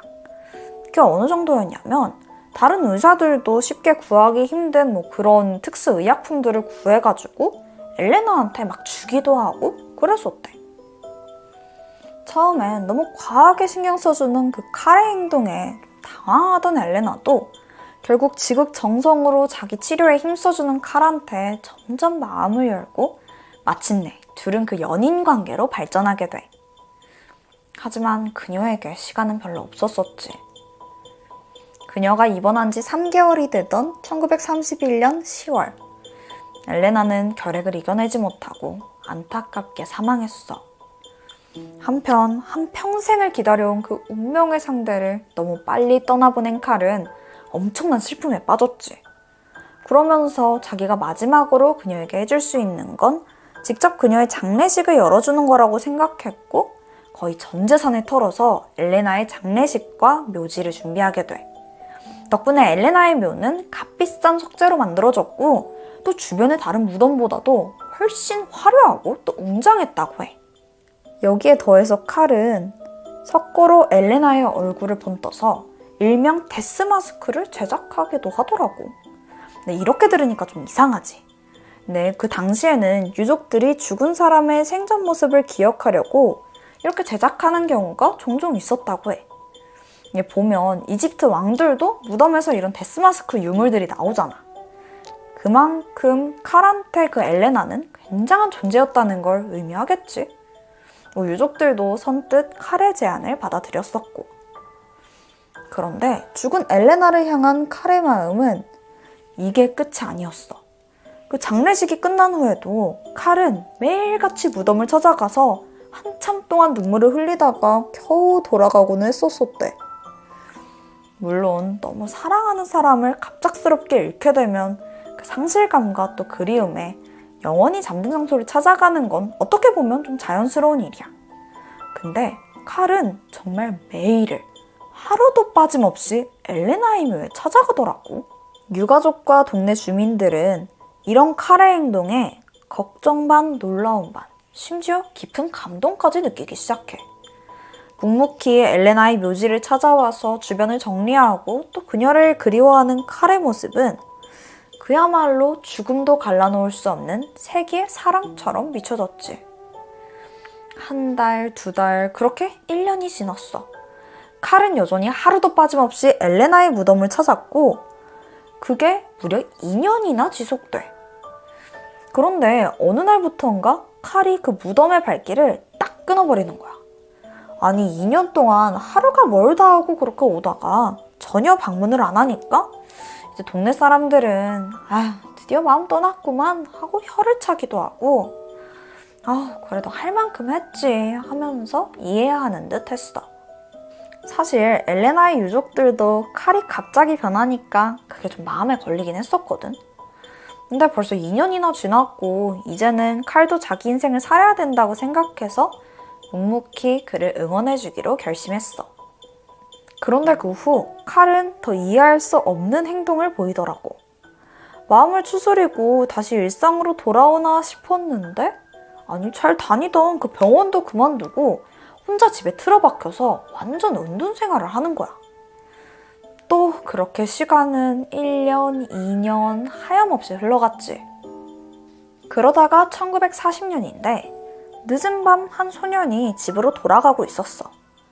우연히 칼집 앞을 지나가는데 반쯤 열린 그 창문 틈새로 아주 이상한 광경을 목격하게 돼. 아무도 없는 그 집에서 칼 혼자 웬 인형을 안고 춤을 추고 있는 거야. 이 이상한 모습을 보고 소녀는 집으로 돌아가서 가족들에게 이 이야기를 했고 금세 동네 주민들한테 이 소문이 쫙 퍼졌어. 사람들은 칼이 이제 정신이 나갔다. 아니, 결국 미쳐버린 거 아니냐 하면서 수군댔지. 결국 이 이야기는 엘레나의 친언니의 귀에까지 들어가게 돼. 죽은 동생을 너무나 사랑했던 그 남자가 점점 망가져가는 모습이 너무 안타까웠던 언니는 아, 직접 가서 위로를 해줘야겠다 싶어서 칼의 집을 방문하기로 결심했어. 똑똑하고 칼의 집 문을 두드렸지만 집 안에서는 아무런 소리도 없더라고. 언니는 무심코 대문을 슬쩍 밀었는데 마침 잠겨있지 않았는지 그대로 문이 스르르 열리는 거야. 계세요? 계세요, 칼? 엘레나의 언니는 칼을 부르면서 조심스럽게 집 안으로 들어갔어. 근데 그때 진한 방향제의 냄새가 그녀의 코끝을 자극하더라고. 아니, 무슨 향수를 쏟은 것처럼 온갖 냄새가 다 섞여가지고 아주 머리가 아플 정도로 진동을 하는 거야. 아, 이게 도저히 못 참겠어서 최대한 숨을 참으면서 칼이 있을 만한 침실로 들어갔어. 그곳에는 예상대로 칼이 침대에 잠들어 있는 듯 했더라고. 그리고 칼의 옆에는 어쩌면 며칠 전 그 동네 소년이 목격한 것과 같은 그 인형. 아니, 정확히는 여성의 모양을 한 마네킹이 칼과 나란히 침대에 누워 있었지. 그 기괴한 모습에 엘레나의 언니는 그 마네킹을 자세히 찰, 살펴봤었어. 피부는 왁스로 씌워져 있었고 또 눈동자를 대신해서 유리 구슬이 박혀져 있었는데 의심할 여지가 없는 마네킹이 분명해. 그런데 단 한 가지 뭔가 이상한 점이 있었는데 그 마네킹이 입고 있는 옷이 엘레나의 옷이더라고. 그 후에 얼마 지나지 않아서 칼의 집으로 경찰이 들이닥쳤어. 칼은 체포되기 그 직전에도 의문의 마네킹에서 떨어지지 않으려고 했었대. 근데 그 혐의가 뭐였는 줄 알아? 바로 시체 은닉죄였어. 칼이 밤마다 들고 춤을 추던 그 마네킹은 바로 엘레나의 주검이었던 거야. 아니, 잠깐만. 근데 생각해보면 그녀가 죽은 지 거의 10년 가까이 됐잖아. 근데 어떻게 부패하지도 않고 그 마네킹으로 보존이 될 수 있었던 거야? 아니, 아니, 그것보다 애초에 칼이 어떻게 엘레나의 주검을 집으로 가져올 수 있었던 걸까? 자, 엘레나가 묘지에 묻힌 지 2년째가 되는 해로 돌아가 보면 칼은 야심한 밤 몰래 엘레나의 묘지에 잠입해서 그녀의 무덤을 파고 엘레나의 주검을 꺼내. 그러더니 작은 수레에 실어서 그대로 자기 집으로 옮겨온 거야. 엘레나를 집으로 데려왔으니까 더 이상 그 묘지에 갈 이유는 없었던 거고. 이미 엘레나의 주검은 꽤 부패가 진행돼 있었지만 칼은 개의치 않았어. 우선 옷걸이를 사용해서 그녀의 골격을 만들었고 그녀의 눈에는 유리 구슬을 대신 넣었지. 또한 이미 썩, 썩어버린 그 피부에는 왁스로 코팅한 천을 덮고 몸에는 마치 인형처럼 막 헝겊을 채워놓은 다음에 마지막으로 가발을 얹었어. 그렇게 자신만을 위한 섬뜩한 마네킹을 만든 거야. 그래도 일단 시신이잖아. 그 부패하는 냄새를 막을 순 없었었거든. 그래서 뭐 향수, 꽃, 소독제, 뭐 보존제까지 총 동원해서 그 냄새를 가리려고 했었었지. 그래서 칼의 집에서 그렇게 지독한 그 방향자 냄새가 진동했었던 거고. 칼은 엘레나를 마네킹으로 만들어서 7년 동안이나 자기 집에서 함께 지내게 돼. 엘레나의 언니는 당연히 그 마네킹을 보자마자 자기 동생이라고 깨달았고 즉시 경찰에 신고를 했던 거야. 경찰은 칼의 마네킹을 회수해서 부검에 들어갔는데 예상대로 마네킹에서는 그 부패한 뼈와 신체 조각 등이 검출됐었지. 그러니까 엘레나가 맞았던 거야. 근데 체포된 칼의 반응은 황당하더라고. 경찰이 도대체 왜 그랬냐고 물어보니까 하는 말이 뭔지 알아? 엘레나가 밤마다 내 꿈에 나타나서 무덤에서 꺼내달라고 애원했다. 아, 나는 그냥 그녀의 소원을 들어준 것 뿐이다. 이러더라고. 이거 문제가 너무 심각해. 결국 그는 정신감정까지 봤는데 그 결과가 충격적이야. 왜냐면 정신적으로는 아무런 문제가 없다는 거지. 아니, 근데 문제도 없는 사람이 시체를 발굴해서 마네킹으로 만들고, 아니, 그거를 무슨 엘레나의 분신처럼 생각한 게, 아니, 이게 제정신일 수가 있나? 그런데 유족들을 더 분노케 한 일은 따로 있었는데, 바로 공소시효였어. 칼이 엘레나의 시신을 은닉한 게 7년 전의 일이잖아. 그가 체포됐을 때는 이미 해당 범죄에 대한 공소시효가 지났던 거야. 칼은 결국 무죄로 석방돼. 근데 이게 끝이 아니야. 경찰은 이 사건으로 뭔가 주목을 좀 끌고 싶었나 봐. 뜬금없이 엘레나의 마네킹, 그러니까 그녀의 주검을 지역 장례식장에다가 전시를 하더니 일반 대중들에게까지 공개를 해. 이거는 거의 모독이잖아. 그 와중에 그 마네킹 보겠다고 와 세상에 무슨 7천 명이 미친 듯이 몰려들기도 했었었고 이 사건은 칼에 대한 송방방이 처벌부터 고인에 대한 어떤 예의까지도 전혀 찾아볼 수가 없었어.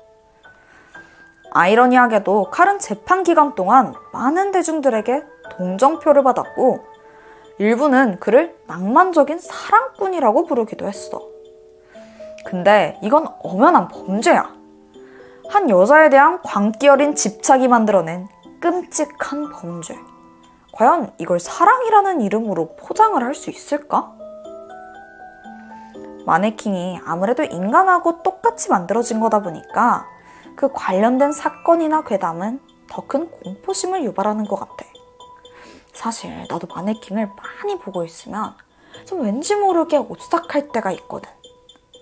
아, 알아. 근데 사실 그 길거리에서 보면 아무 생각도 안 들지? 근데 방 안에 여러분이랑 마네킹이랑 단 둘이 있다고 생각해봐. 무섭잖아. 자, 내가 준비한 마네킹 스토리는 여기까지야.